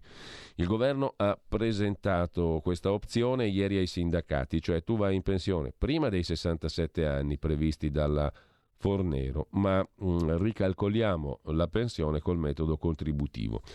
L'opzione è stata presentata ai sindacati nell'ultimo confronto. Ieri si tratta della tesi del Premier Draghi che non piace a CGL, Cisle Will se comporta un taglio del 30% come in opzione donna, è inaccettabile. Il punto di mediazione quale sarebbe? Uscire a 64 anni con almeno 20 di contributi e una penalizzazione del 3% al massimo per ogni anno d'anticipo, purché la pensione spettante non sia troppo bassa comunque superiore all'assegno sociale di un certo numero di volte. La formula esiste già per i contributivi puri, quelli che lavorano dal 96, con un multiplo di 2,8 volte. Si esce a 64 anni solo con pensioni di almeno 1.311 euro, limite troppo alto per i sindacati.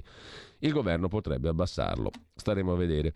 Il governo è disposto a rivedere la legge Fornero, questo è il punto di partenza, e ad anticipare l'età di uscita dal lavoro il ricalcolo contributivo è avversato dai sindacati perché comporterebbe anche un taglio fino al 30% della pensione. L'ipotesi di mediazione è uscire a 64 anni con 20 di contributi e taglio del 3% su ogni anno anticipato solo sulla quota retributiva. C'è il nodo del minimo, l'opzione è solo per chi ha una pensione 2,8 volte l'assegno sociale, cioè almeno 1311 euro. E qui staremo a vedere che cosa ne sortirà da tutta questa discussione di cui si occupa anche il giornale a pagina 11.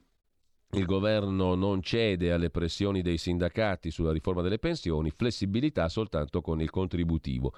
I decessi, le morti degli ultra 65 anni causati dal Covid, faranno risparmiare 11 miliardi all'Inps fino al 2029, ma il debito non dà tregua. Il governo è disposto a derogare sui requisiti minimi di contribuzione per le uscite dal lavoro per la CGL così si perderà fino al 30% dell'assegno, come accade per opzione donna. Mentre altro tema di interesse pratico eh, la questione dei referendum. Come sapete, ieri è stato bocciato il referendum sulla fine della vita, adesso rischia anche la giustizia, secondo Fausto Cariotti, su Libero. Perché? Vediamo di capirne qualcosa. Per l'effetto domino, anche se arrivasse l'ok, sarà più difficile superare il quorum e i magistrati sperano di evitare la responsabilità diretta che è al centro di uno dei quesiti referendari. La bocciatura del referendum sull'omicidio del consenziente può rivelarsi letale anche per i sei quesiti sulla giustizia, anche se tra oggi e domani questi ricevessero l'ok della Corte Costituzionale, le probabilità che ottengano il quorum, metà più uno degli aventi diritto, sono scese di parecchio. C'è infatti una parte importante di elettorato laico-progressista che si sarebbe mobilitata solo per votare sulla fine della vita.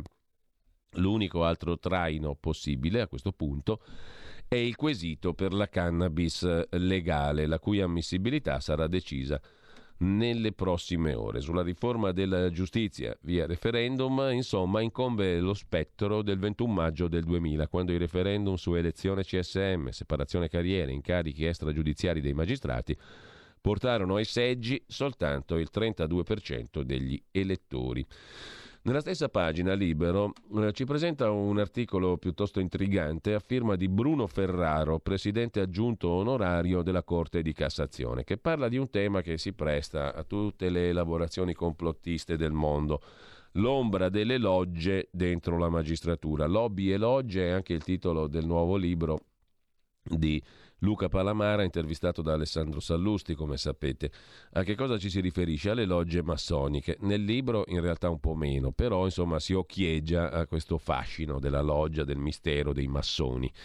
Il problema non è nuovo, scrive Ferraro, che è pur sempre magistrato, presidente aggiunto onorario di Cassazione ed è tale nella misura in cui l'appartenenza ad altre entità o corpi mette in discussione la fedeltà del magistrato e di qualsiasi dipendente della pubblica amministrazione. Cioè puoi essere massone e magistrato o anche autorevole esponente dipendente della pubblica amministrazione? Nel 18 il senatore Lannutti presentò una proposta per sanzionare la partecipazione ad associazioni come quelle massoniche per magistrati, militari di carriera, prefetti, personale diplomatico e dirigenti di polizia. Per i magistrati il problema è di maggiore gravità, visto che essi godono di uno statuto speciale, essendo soggetti soltanto alla legge, appartenendo a un ordine autonomo e indipendente e non potendo essere destinati ad altre sedi o funzioni senza il loro consenso. Per ogni aspetto della loro carriera si interfacciano col Consiglio Superiore della Magistratura, costituito per due terzi da componenti eletti dagli stessi magistrati.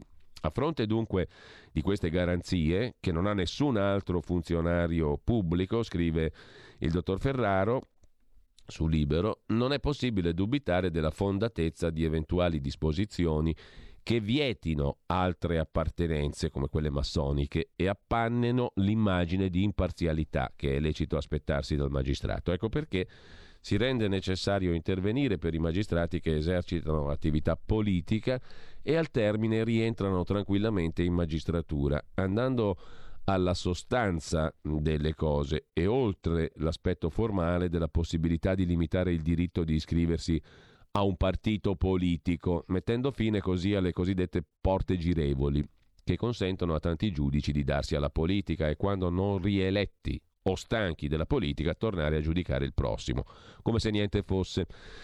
Tempo addietro, scrive Bruno Ferraro su Libero, ho letto un libro del, dello storico Aldo Mola, Storia della massoneria in Italia, in cui si analizzano le influenze dell'esoterismo all'interno delle varie obbedienze. Sono riandato alla vicenda della P2 che coinvolse numerosi magistrati iscritti alla loggia. Per questo le rivelazioni oggi dell'avvocato Pietro Amara sull'esistenza di una loggia Ungheria Un'associazione a delinquere comprendente anche magistrati, forze dell'ordine e politici non può essere passata sotto gamba, va monitorata, verificata, indagata. Esattamente quello che non è stato fatto come argomentano nel libro di cui abbiamo detto prima Palamare Sallusti.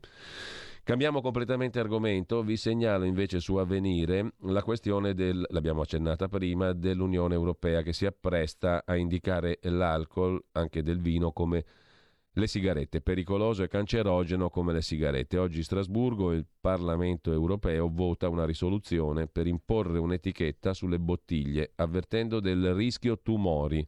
Per la Coldiretti è un pericolo per il settore strategico dell'agroalimentare. Gli eurodeputati italiani sono al lavoro per limitare l'impatto. Il testo è stato preparato dall'eurodeputata francese macroniana Véronique Trier-Lenoir ed ha buone possibilità di passare la commissaria alla salute, la greca Kyriakides, dice nessun attacco alla cultura gastronomica. Comunque attenti all'alcol, è cancerogeno. Servirà un'etichetta anche sulle bottiglie di vino o di liquori, come già avviene sui pacchetti di sigarette. Soprattutto in Italia infuria la polemica per un paragrafo della risoluzione del Parlamento europeo altrimenti consensuale sulla strategia per la lotta al cancro, risoluzione preparata dall'eurodeputata francese macroniana Trier Lenoir in cui si avverte che l'Europa, col 10% della popolazione mondiale, ha un quarto di tutti i casi globali di tumori, 1.300.000 morti all'anno, tra cui 6.000 bambini e giovani. Il testo va al voto a Strasburgo. Ieri sera c'è stato il voto di alcuni emendamenti preparati da vari schieramenti e sostenuti da 150 eurodeputati di diverse nazionalità per limare la portata di questo testo. I risultati si conosceranno stamani, ma gli emendamenti avevano buone chance di passare. Vedremo cosa succederà su questo tema del vino equiparato alle sostanze cancerogene come le sigarette. Mentre a proposito di salute e di sanità, dicevamo prima che il giorno dedica un articolo alla sanità lombarda e alla presa di posizione del governo sulla riforma della sanità in Lombardia, nomine, privati e case di comunità, le modifiche imposte dal governo che ha criticato la riforma sotto alcuni profili. Troppo discrezionale la scelta dei direttori generali, timori sul controllo degli ospedali accreditati e da ripensare anche ai ruoli di medici di base e farmacie nei nuovi presidi. La Regione rivedrà la riforma sanitaria. Intanto adesso andiamo ad ascoltare anche il secondo brano musicale di oggi.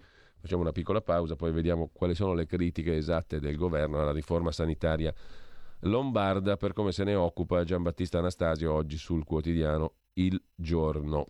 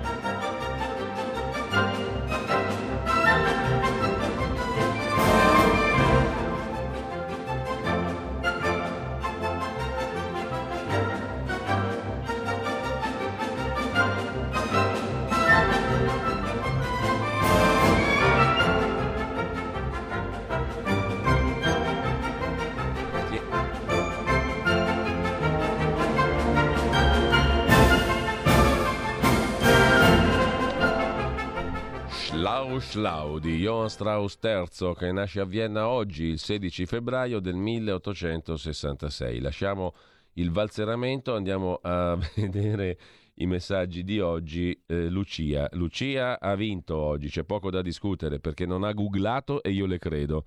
Saburra uguale bocca amara. Dopo la rassegna stampa non è difficile rimanere con la saburra. Per la verità la saburra è proprio una roba ancora più schifosa, mettiamola così, pa- quella patina giallastra della bocca, della cavità orale, che è anche residuo gastrico di materiale non digerito e che è rinvenibile nello stomaco. Deriva dal latino saburra che sta per sabbia, zavorra, peso, una roba fastidiosa che ti ritrovi in bocca quando hai digerito male le notizie del giorno. Uh, vai col tono ironico, approva un ascoltatore. E poi, eh, è vero, ci domanda un ascoltatore, la Procura di Milano ha dimostrato che il 13 giugno del 2016 dal patron di Esselunga sono stati erogati 40.000 euro alla Lega camuffati da liberalità nei confronti dell'associazione Più Voci e per pagare i debiti della voragine aperta dalla Lega che è Radio Padania. Questa è una palla colossale perché i soldi non sono andati alla Lega, 10.000 euro e non 40.000 sono probabilmente arrivati alla radio e sono stati tracciati, tracciabilissimi e tracciati. Quindi non c'è stato alcun finanziamento al partito e l'S Lunga non sono proprio una conventicola di pizza e fichi. Hanno fatto il loro contributo per motivi loro naturalmente e è tutto rigorosamente tracciato. 10.000 euro, altro che voragine avessimo voragini di questo tipo saremmo tutti contenti. Se la voragine la, la chiudi con 10.000 euro saremmo a posto e estenderei il concetto anche al mitico debito pubblico italiano. Se avessimo una voragine in Italia di questo tipo saremmo contentissimi. Eh, la saburra, scrive un altro ascoltatore, dallo spagnolo silla, sedia e burro, asino, è una sorta di sedia gestatoria usata a Palazzo Chigi, dove Draghi fa accomodare il ministro portavoce di turno per esporlo al pubblico ludibrio. Qui abbiamo un esempio di creatività etimologica, come anche in questo caso un altro ascoltatore ci scrive Saburra uguale burro sardo, scrive Giacomo, che se l'ha inventata bella anche lui. Capito perché i giornali perdono copie? Pietro scrive: Biden, scrivono, ha fatto paura a Putin prima che si addormentasse. Buongiorno a tutti, dottor Cainarca, Corrado, metalmeccanico da Treviso. I lavoratori dovrebbero stracciare le tessere dei sindacati, è chiaro che non difendono più i lavoratori. Landini poi è il peggiore di tutti. E ancora siamo alla Saburra, da un bellissimo vocabolario cartaceo, dal latino zavorra, sabbia. Buongiorno, scrive un ascoltatore, mi permetto di far osservare a Don Gramellini, nostro pretone di campagna, Massimo Gramellini, il caffè sul Corriere della Sera, che nelle aule di tribunale c'è scritto che la legge è uguale per tutti e non la giustizia, il che non è poco, giustamente, molto giustamente. Silvio da Torino. Ranucci, prima di fare inchieste sulla gestione dell'epidemia, era protetto da sinistra e Mammarai. Ora ha toccato l'inchiesta su Pfizer, vigile attesa compagnia bella e quindi non è più il protetto. Benvenuto nell'altra parte del piccolo mondo italico, commenta Silvio da Torino. C'è da ridere, commenta eh, un'altra ascoltatrice. Eh, Putin ha chiesto a Biden a che ora doveva invadere l'Ucraina perché non lo sa. Quindi, commenta un altro ascoltatore, Traraglio si è formato alla scuola Mani Pulite. Se è così, c'è una spiegazione a tutto il livore che scarica dalla sua frustrazione di stile adolescenziale. Luciana da Udine per me è un mito, lo devo dire, un dizionario di termini tecnici di medicina, in carta tra l'altro. Luciana sei un mito, Luciana da Udine è mitologica e ci manda ben due foto di due dizionari straordinariamente cartacei, incredibile. Saburrale, eh, di lingua che per effetto di gastrite o di stato tossico è appiccicosa e impastata. Esattamente. Si dice della mucosa linguale, recita l'altro vocabolario, rivestita da una patina bianco-giallastra. Lo stato saburrale della lingua è un segno che si constata di solito in presenza di disturbi gastrici o in rapporto o meno a malattie generali. Insomma, se uno non digerisce le notizie, gli viene la saburra in bocca, capito? Mentre Claudio scrive, ascolterò e contribuirò sempre a Radio Libertà ma a meno di un'azione eclatante d'orgoglio non voterò più Lega e neanche Fratelli d'Italia però. Movimento 3V, Italexit, addirittura comunisti, gli unici coerenti contro queste schifose persone, Draghi, eccetera, scrive Claudio.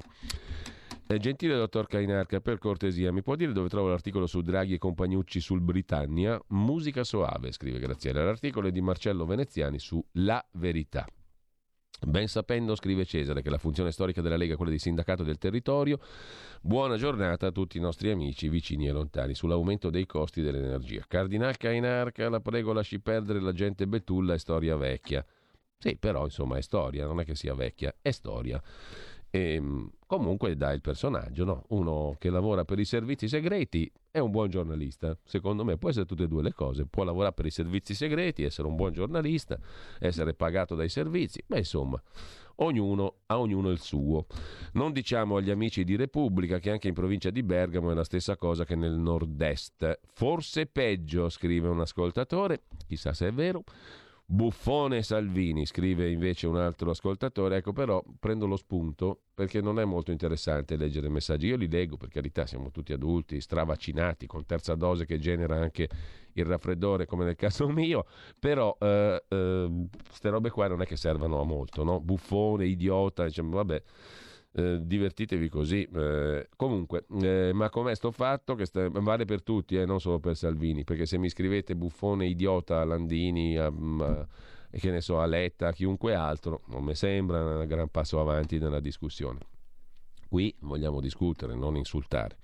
Com'è sto fatto, Clara da Sondrio? Stanno bombardando i cittadini a vaccinarsi perché dicono che proteggere la salute e nello stesso frattempo vogliono che si faccia una legge per la legalizzazione delle droghe che è la distruzione della salute, scrive un ascoltatore. Mentre fate un saluto in radio, scrive Maurizio a Pagani. Più si ama qualcosa, più si rimane delusi se si cambia linea. Chi è che cambia linea? Buh. Grazie, gli onorevoli solo ora si iscrivono a sostenere la radio, speriamo con almeno 1000 euro. Oh, se sta radio vi serve, voi la sostenete, punto e basta. Non è che devo farvi la morale e la filippica e tutto il resto del ragionamento. È molto semplice. C'è il sito radiolibertà.net e ci andate sopra. C'è la possibilità di sostenerci almeno con due modalità: la liberissima donazione fino a milioni di euro, altro che S lunga e 10.000 euro quindi potete donare milioni di euro per questa radio, ma anche un euro. Fate quello che volete, vi è utile, vi serve ascoltare la radio da quanti anni a questa parte? Tantissimi. A prescindere dal nome che adesso è ancora più bello, arioso, è come aprire la finestra. Libertà, bellissimo, un nome straordinario. Chi è che contesta questa roba qua? Lo voglio vedere in faccia. Comunque, diciamo così. Se la cosa è utile, voi contribuite, o se non contribuite potete ascoltarlo stesso, eh? Eh, tra l'altro. A proposito di Biden, si pronuncia, mm, non posso dirlo, Saburra in Sardegna, non è il burro, è un tappeto pregiato, con una storia molto interessante, scrive un nostro amico ascoltatore e eh, a questo punto io vado subito a googlare Saburra, che roba bella, bellissimo, colori straordinari, un'antica trama di colori e tradizioni dal cuore della Sardegna, secondo un'antica leggenda narrata addirittura nel libro dei re, durante il regno di Salomone due donne si presentarono al tempio regale reclamando la maternità di un neonato. Il monarca propose come soluzione quella di dividere in due il bambino, provocando in tal modo la soddisfazione dell'impostora e la rivelatoria disperazione della madre vera. La sorte de Saburra Sarda era similmente quella di dividersi per sancire la rottura di un legame familiare. Veniva donata dalla donna barbaricina al figlio primogenito durante il fidanzamento e se il matrimonio fosse naufragato, il destino del prezioso manufatto sarebbe stato quello di essere diviso in due. Pensa che storia meravigliosa che ci ha fatto scoprire questo amico ascoltatore. Saburra è un pregiato manufatto tessile tipico dei centri barbaricini di Saru, Legadoni e Orani. Il tappeto è interamente ricavato dal vello della pecora, dal quale si ottengono lo stame, il filato più resistente, e la lana, che grazie alla sua maggior morbidezza viene utilizzata per le trame. Sempre in base ad antiche tradizioni popolari, essendo un tessuto di grande pregio, Saburra veniva anticamente barattato con beni alimentari e il suo valore corrispondeva a 40 kg di formaggio o a 120 di grano. quanta meravigliosa concretezza rispetto all'euro, mi viene da dire, non è non consideratela una forzatura. Comunque si tramanda inoltre che la lavorazione fosse svolta da tre donne che tessevano ininterrottamente al telaio verticale per 40 giorni. E durante la faticosa quaresima lavorativa, specie se coincideva con i mesi freddi dell'anno, il committente del manufatto di Saburra, appunto, doveva prendersi cura delle pazienti lavoratrici, provvedendo a portar loro del latte caldo e altri alimenti necessari al sostentamento. Ma che meraviglia di civiltà è questa? Questi recuperi di civiltà sarebbero molto utili nella contemporaneità, o no? Pensate che bella storia meravigliosa. Gli splendidi colori del Saburra si ottenevano e si ottengono ancora oggi attraverso la cottura di diverse erbe, alla faccia della transizione ecologica. Quello predominante è generalmente il giallo, che si ottiene facendo bollire rami e foglie di erimeri, non so se si dice così, pianta o erimeri, non lo so, pianta aromatica molto comune in Sardegna. Il nero, altro colore classico, è la tinta naturale della lana, anticamente ottenuto dal mallo delle noci. Per intensificare e rafforzare i colori si aggiunge una miscela d'acqua e cenere detta salessia. I motivi caratteristici riprodotti sulla creazione attingono alla quotidianità o alla vita della comunità locale. La fantasia de Isdenteddas era ispirata alla dentatura umana, quella de Sas Menduleddas ai tipici dolci in pasta di mandorla. Sos moios suggeriscono invece i classici recipienti di sughero usati per far lievitare il pane in sostituzione delle arnie per le api. Oggi, durante il passaggio della processione religiosa del Corpus Domini, questi splendidi tappeti vengono utilizzati per abbellire le abitazioni e si possono inoltre ammirare nel corso di alcune manifestazioni come Autunno in Barbagia, che si svolge in tutti i centri nei quali la tradizione è ancora presente. Il tutto l'ho tratto da cuore della Sardegna.it. Sa burra, andate sul sito, vedete anche dei tappeti che sono una meraviglia che hanno origine addirittura nella narrazione biblica, nel libro dei re, nel regno di Salomone. Una meraviglia di colori e di tradizioni, stupendo. Eh, cuore della Sardegna.it. Vedete che scoperte meravigliose si fanno leggendo i messaggi via WhatsApp al 346 64 27 756 cuore della Sardegna.it eh, sa burra, ma forse non è sbagliato, scrive un altro ascoltatore, il bollino nero sul vino. Infatti una volta si dava il verde rame alle viti che con la pioggia si lavava via, adesso usano un anticritogamico chimico che pare non va via nemmeno se lo lavi con la candeggina. Questo per darlo una volta sola. Se tutto ciò è vero quando si mostra l'uva, nel vino c'è dentro anche la chimica, scrive la nostra ascoltatrice. Rompere le scatole a Putin, poi piangere per il gas. Patetici. Dopodiché la coca di Tommaso Cerno, vale per lui il discorso del non poteva non sapere, punto di domanda, scrive un ascoltatore.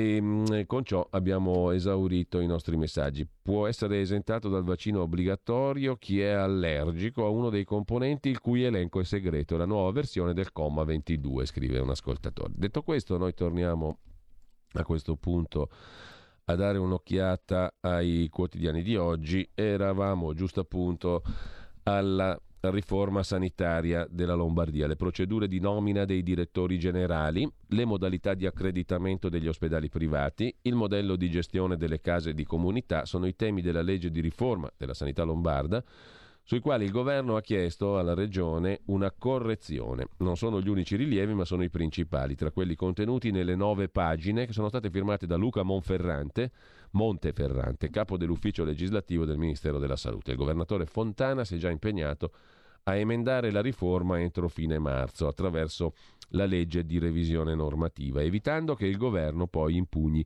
la riforma lombarda. Nel dettaglio, circa la scelta delle figure di vertice delle ATS, Agenzia di tutela della salute, delle aziende sociosanitaria SST e delle aziende ospedaliere e degli istituti di ricovero e cura a carattere scientifico, gli RCCS, la legge approvata il dicembre scorso dalla Lombardia stabiliva che la competente commissione regionale individuasse tra gli idonei a direttore generale fino a 300 candidature eh, e che l'inserimento nella rosa regionale avesse una durata massima di tre anni, purché i candidati inclusi nella rosa risultassero inseriti nell'elenco nazionale dei direttori generali.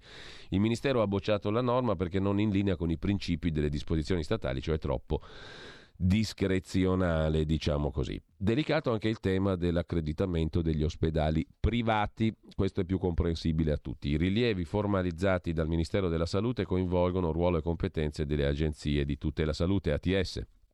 La preoccupazione del Ministero è relativa alla possibilità di governare e controllare l'articolazione tra sanità pubblica e sanità privata, cioè lo Stato centrale suggerisce alla Regione Lombardia di attribuire la competenza sul rilascio dell'accreditamento a livello centralizzato regionale e non alle singole ATS. Tutto questo per rafforzare la capacità di governo regionale delle erogazioni delle prestazioni. Qualche pagina prima il Ministero ravvisava come l'attribuzione alle ATS del potere di rimodulare i rapporti contrattuali in essere con i privati unita alla flessibilità e autonomia organizzativa riconosciuta agli stessi, potrebbe incidere sulla capacità di governo del sistema di erogazione delle prestazioni sanitarie. Insomma, centralizzatele a livello regionale il controllo dei privati. Il governo contesta anche la possibilità di istituire unità operative con raggio d'azione regionale solo e soltanto all'interno di una singola ATS. Infine, qualche rilievo sulle case di comunità.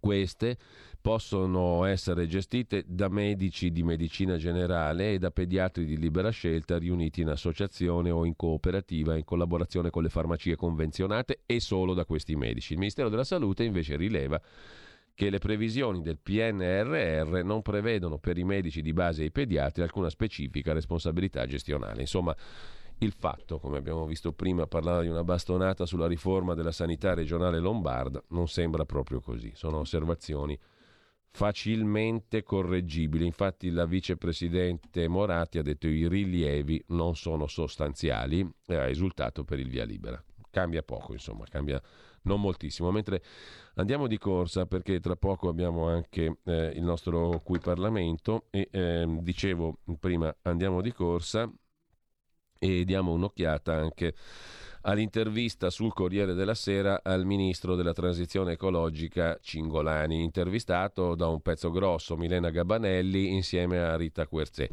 La transizione è spinta sulle rinnovabili, dice il ministro, ma la, pro- la priorità è tutelare anche i posti di lavoro eh, e l'auto elettrica non è l'unica strada, anche se ci sono dei ritardi da recuperare. Stiamo valutando la possibilità di agevolare privati e imprese che installano impianti fotovoltaici sui tetti di case capannoni. L'autoproduzione può avere un impatto importante. Tra l'altro Mario Menichella, che sarà oggi pomeriggio qui con Pierluigi Pellegrini al punto politico alle 15.10, è un esperto delle comunità energetiche, cioè delle forme di aggregazione tra cittadini per avere l'autoproduzione energetica.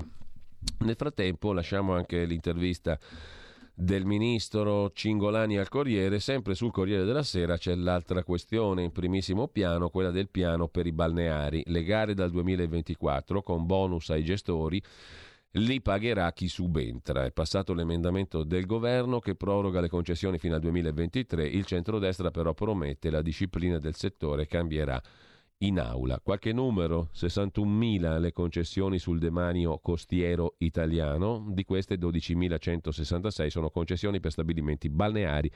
115 milioni l'ammontare dei canoni riscossi dallo Stato per le concessioni balneari nel 2019 a fronte di un giro d'affari di circa 15 miliardi le regioni con più concessioni, la Liguria, la Toscana senza dubbio eh, e poi nell'ordine la Campania, il Lazio, Sicilia, Calabria, eccetera. C'è un'intervista di Maria Teresa Meli al presidente dell'Emilia Romagna, il PD Stefano Bonaccini. Da noi nelle piccole imprese in Emilia Romagna lavorano 50.000 persone, ci vogliono misure di tutela del lavoro. Siamo un distretto senza eguali.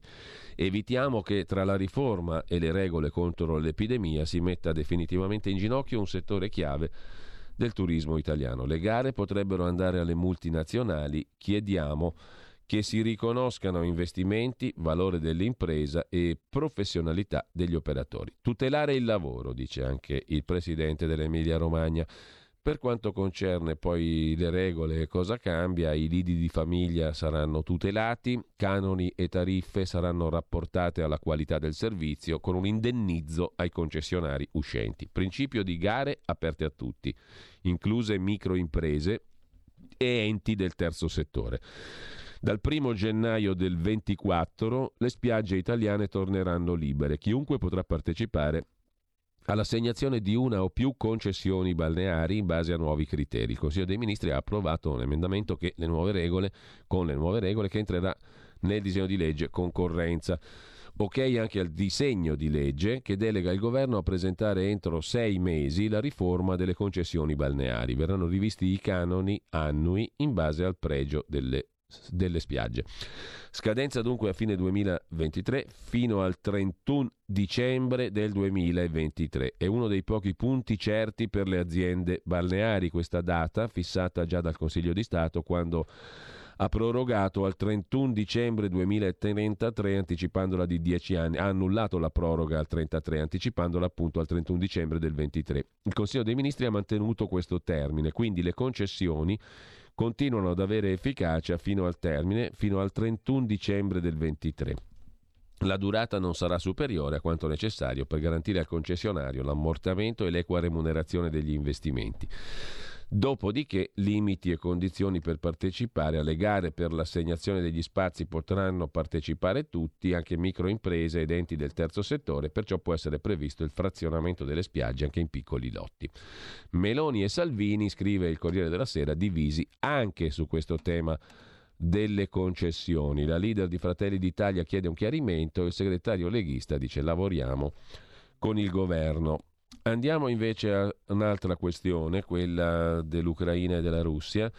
C'è su questo tema da segnalare un bell'articolo di Roberto Giardina da Berlino per Italia Oggi, pagina 11, la Russia presa per i fondelli, perfino Der Spiegel, che è una testata tedesca filo-americana, si chiede e se Putin avesse ragione? Furono molte le promesse di non estendere la Nato a est eh, verso la Russia. Oggi dovrebbe iniziare la guerra per l'Ucraina, dicono i servizi americani. Un fatto storico, non è mai avvenuto che il nemico inizi ostilità a una data prevista, manca soltanto l'ora precisa, scrive Giardina. La CIA è stata sempre smentita dagli eventi, dallo sbarco alla Baia dei Porci a Cuba, al Vietnam, alle guerre contro l'Iraq, alla Siria, all'Afghanistan. I politici non leggono, ma i russi hanno letto guerra e pace e sanno che non conviene lanciare un attacco in inverno con le pianure dell'Ucraina coperte di neve e ghiaccio. La tecnologia bellica non è più quella di Napoleone, ma le guerre, scrive Giardina, si vincono sempre via terra. La guerra per l'Ucraina probabilmente non ci sarà, ma anche in Germania si comincia a dire che forse tutto sommato Putin non ha mica torto a proposito di questioni invece sottostanti alla vicenda ucraina, cosa fare con il gasdotto Nord Stream 2? Se lo domanda, pagina 2 dell'inserto, il foglio di oggi. Il gasdotto della discordia ora è bloccato, ma il suo futuro dipende da scelte strategiche precise. La diversificazione necessaria, il rapporto con la Russia, i prezzi che intanto crescono. Un giro tondo di opinioni e di punti di vista raccolti dal foglio. Non solo problemi di forniture, attenti alla prospettiva di scontri legali tra le molte parti in causa. La costruzione del Nord Stream 2, che poi taglierebbe fuori l'Ucraina, è stata una scelta tedesca strategicamente errata, dice qualcun altro dei partecipanti al dibattito sul foglio. Sarà inevitabile attivare il Nord Stream 2 per non vivere con prezzi troppo alti una pagina intera dedicata a questa questione sul foglio di oggi, mentre tornando a Italia Oggi va segnalato a pagina 2, che è la pagina dei commenti, il bel pezzo di Marino Longoni, direttore di Italia Oggi 7. Se ti senti donna puoi sgominare le donne. Il Comitato Olimpico ha invitato a far gareggiare gli uomini con chi vogliono. Stiamo parlando del politicamente corretto, dell'ideologia LGBTQ, che produce a volte effetti paradossali tra il ridicolo e il patetico. Qualche perlina in Svizzera. Per ricevere la pensione bisogna avere 65 anni se uomini, 64 se donne. Un uomo di Lucerna, 64enne, si è presentato all'ufficio anagrafe e ha detto di sentirsi donna per andare in pensione prima. Non si è fatto crescere le tette, non ha deciso di evirarsi, scrive Longoni, ha fatto solo un colloquio di 10 minuti con un funzionario comunale pagando 72 euro di tassa. Adesso è donna e si gode della sua pensione anticipata. Altra perlina, a un maschio biologico di nome Lia Thomas è stato permesso di competere contro le ragazze nel nuoto, team dell'Università di Pennsylvania, cancellando e distruggendo tutti i record femminili. Le nuotatrici si sono lamentate perché l'IA si cambia con loro, anche se ha ancora gli attributi ed è attratta dalle donne. Quindi 35 di noi dovrebbero accettare di essere a disagio nel nostro spogliatoio per rispettare i sentimenti di una persona sola? E ancora elenca Longoni. In Costa Rica un uomo che si fa chiamare con un nome femminile, Natalie Monge Bren, finito in carcere per abusi sessuali su minori, ha chiesto e ottenuto il trasferimento in un carcere femminile. Più volte si è esibito davanti alle detenute in atti di autoerotismo, ha picchiato e cercato di violentare una di loro. Ora è stato in isolamento. In California 300 detenuti maschi si sentono femmine hanno chiesto e ottenuto il trasferimento in un carcere femminile dove le condizioni di vita sono meno dure, conclude Longoni. Nonostante sia dimostrato che il divario di prestazioni tra maschi e femmine diventa significativo già dalla pubertà, il Comitato Olimpico alla fine del 2021 ha deciso di non seguire la scienza e ha invitato i comitati olimpici nazionali a liberalizzare la partecipazione di maschi nelle competizioni femminili. Il risultato è scontato. In breve tutte le gare femminili saranno vinte da uomini che dichiarano di essere donne, ad eccezione del pattinaggio forse su ghiaccio e della danza artistica. Così Natalia Aspesi potrà dirne una delle sue. Qui Parlamento. E intanto io do il benvenuto e il buongiorno, è uno dei temi di cui abbiamo parlato in rassegna stampa stamani, ad Aurelia Bubisutti, deputata eh, della Lega, componente della Commissione Agricoltura, parlamentare friulana di Tolmezzo Udine, che insieme agli altri parlamentari leghisti del Friuli Venezia Giulia ha preso posizione su una questione della quale appunto abbiamo parlato anche stamani. Partendo da un caso preciso, innanzitutto buongiorno e grazie onorevole Bubisutti. Buongiorno a voi e, e, vi ringrazio per avermi invitato alla vostra trasmissione. Allora, partiamo, dicevamo, da un caso molto concreto, una storica azienda, comparto caffè del Friuli Venezia Giulia, a gennaio si trova una bolletta del gas incredibile, 109.000 erotti euro rispetto ai 15.600 erotti del gennaio del 2021 e la questione riguarda veramente tutta Italia. Eh, bisogna agire ora, voi scrivete, per arginare questa emergenza nazionale prima che sia troppo tardi. Le pare, onorevole Bubisutti, che eh, si stia facendo qualcosa di concreto su questo? Beh, eh, guardi, eh, le posso dire che eh, la prossima settimana eh, il governo verrà in Parlamento, verrà alla Camera a, a, informarci su quello che intende fare, ma eh, naturalmente questi sono, eh, sono, dettagliativi perché saranno eh, delle misure che verranno adottate per fermare una, o per dare un sollievo alle aziende ma anche, anche ai cittadini.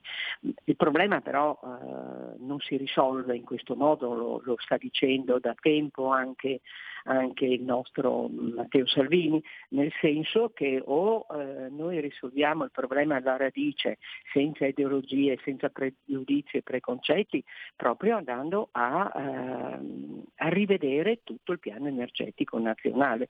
Lei consideri, per esempio, noi siamo regione di confine, sì. abbiamo la Slovenia a due passi che ha eh, centrali nucleari e la Slovenia è, è comunque eh, è dentro l'Europa, sta lavorando anche molto bene, si sta sviluppando molto bene, ma per noi diventa una concorrente, perché lei capisce già da anni molte nostre aziende si trasferiscono eh, in altri paesi con termini, anche perché per una questione eh, soprattutto economica vantaggiosa rispetto a quello che è in Italia. Ecco, quindi tornando al uh, problema energia, sì. eh, io credo che non si possa più rimandare un problema che è stato rimandato per troppi e troppi anni. Ecco, a suo giudizio, onorevole Bubisutti, eh, questa questione si intreccia e in che termini dal suo punto di vista anche con la famosa questione della transizione ecologica, di cui tanto si parla, a cui sono legati anche i fondi del PNRR, anche se credo che moltissimi non abbiano ancora capito il livello di concretezza, cioè sono fondi veri, sono questioni vere, cioè c'è una discussione che sembra un po' surreale su questi temi, però di reale Ma... ci sono quelle bollette lì da cui siamo partiti. Guardi, eh, noi eh, proprio ieri abbiamo avuto il ministro Cingolani eh, a spiegarci proprio quali saranno eh, le misure e, quelli, e, gli, e, gli, interventi che verranno fatti. Ma eh, lei ha ragione, eh, ci ha fatto una lezione interessante, ci mancherebbe altro, però alla fine cosa abbiamo capito? Abbiamo capito che ci saranno investimenti per l'idrogeno e va benissimo, per le rinnovabili e va benissimo. Quello che a me preoccupa sono i tempi, sono tempi lunghissimi e quello che mi preoccupa è che verranno, ed è corretto, eh, mettere delle grandi risorse sulla ricerca, sull'innovazione, però lei sa meglio di me che ricerca e innovazione eh, ha bisogno dei suoi tempi e credo invece che il problema energia vada risolto in tempi brevissimi. Io vengo dalla montagna, abito sì. in montagna, eh, noi abbiamo eh, moltissime centraline, abbiamo il problema dell'idroelettrico come tutte le zone montane eh, della, dell'Italia. Ecco, eh, tra l'altro eh, la nostra regione ha fatto una legge importante sulle, eh, sui, eh, sulle grandi derivazioni ed è una, una, trasformazione importante, ma eh, credo che eh, per regioni come la nostra un piano sull'idroelettrico vada assolutamente fatto e non possiamo perdere tempo. Le ho fatto un esempio. Sì. Tornando, come diceva lei, al PNR, sì. eh, le confermo le confermo, ci, ci, stanno lavorando, ma ci hanno parlato di molte persone che lavoreranno a questi progetti, eh, accordi con l'Europa, verranno dei funzionari europei. Quello che a me spaventa sono naturalmente i tempi. E non c'è tempo da perdere. Ecco, intanto, onorevole Bisutti, un dato mi ha colpito leggendo i giornali di stamani, lo ricorda Italia Oggi. L'anno scorso noi abbiamo estratto 3,2 miliardi di metri cubi di gas in Italia, cioè come esattamente nel 1954, 68 anni fa quando le tecniche erano del tutto primitive certo. rispetto ad oggi. Abbiamo gas da estrarre, non lo estraiamo perché da PD a 5 Stelle, in particolare va detto chiaro, eh, molti hanno contrastato le estrazioni ma anche le importazioni di gas che pure è tra i i, eh, dire, le fonti di energia più ecologiche disponibili, no? a proposito di ecologia.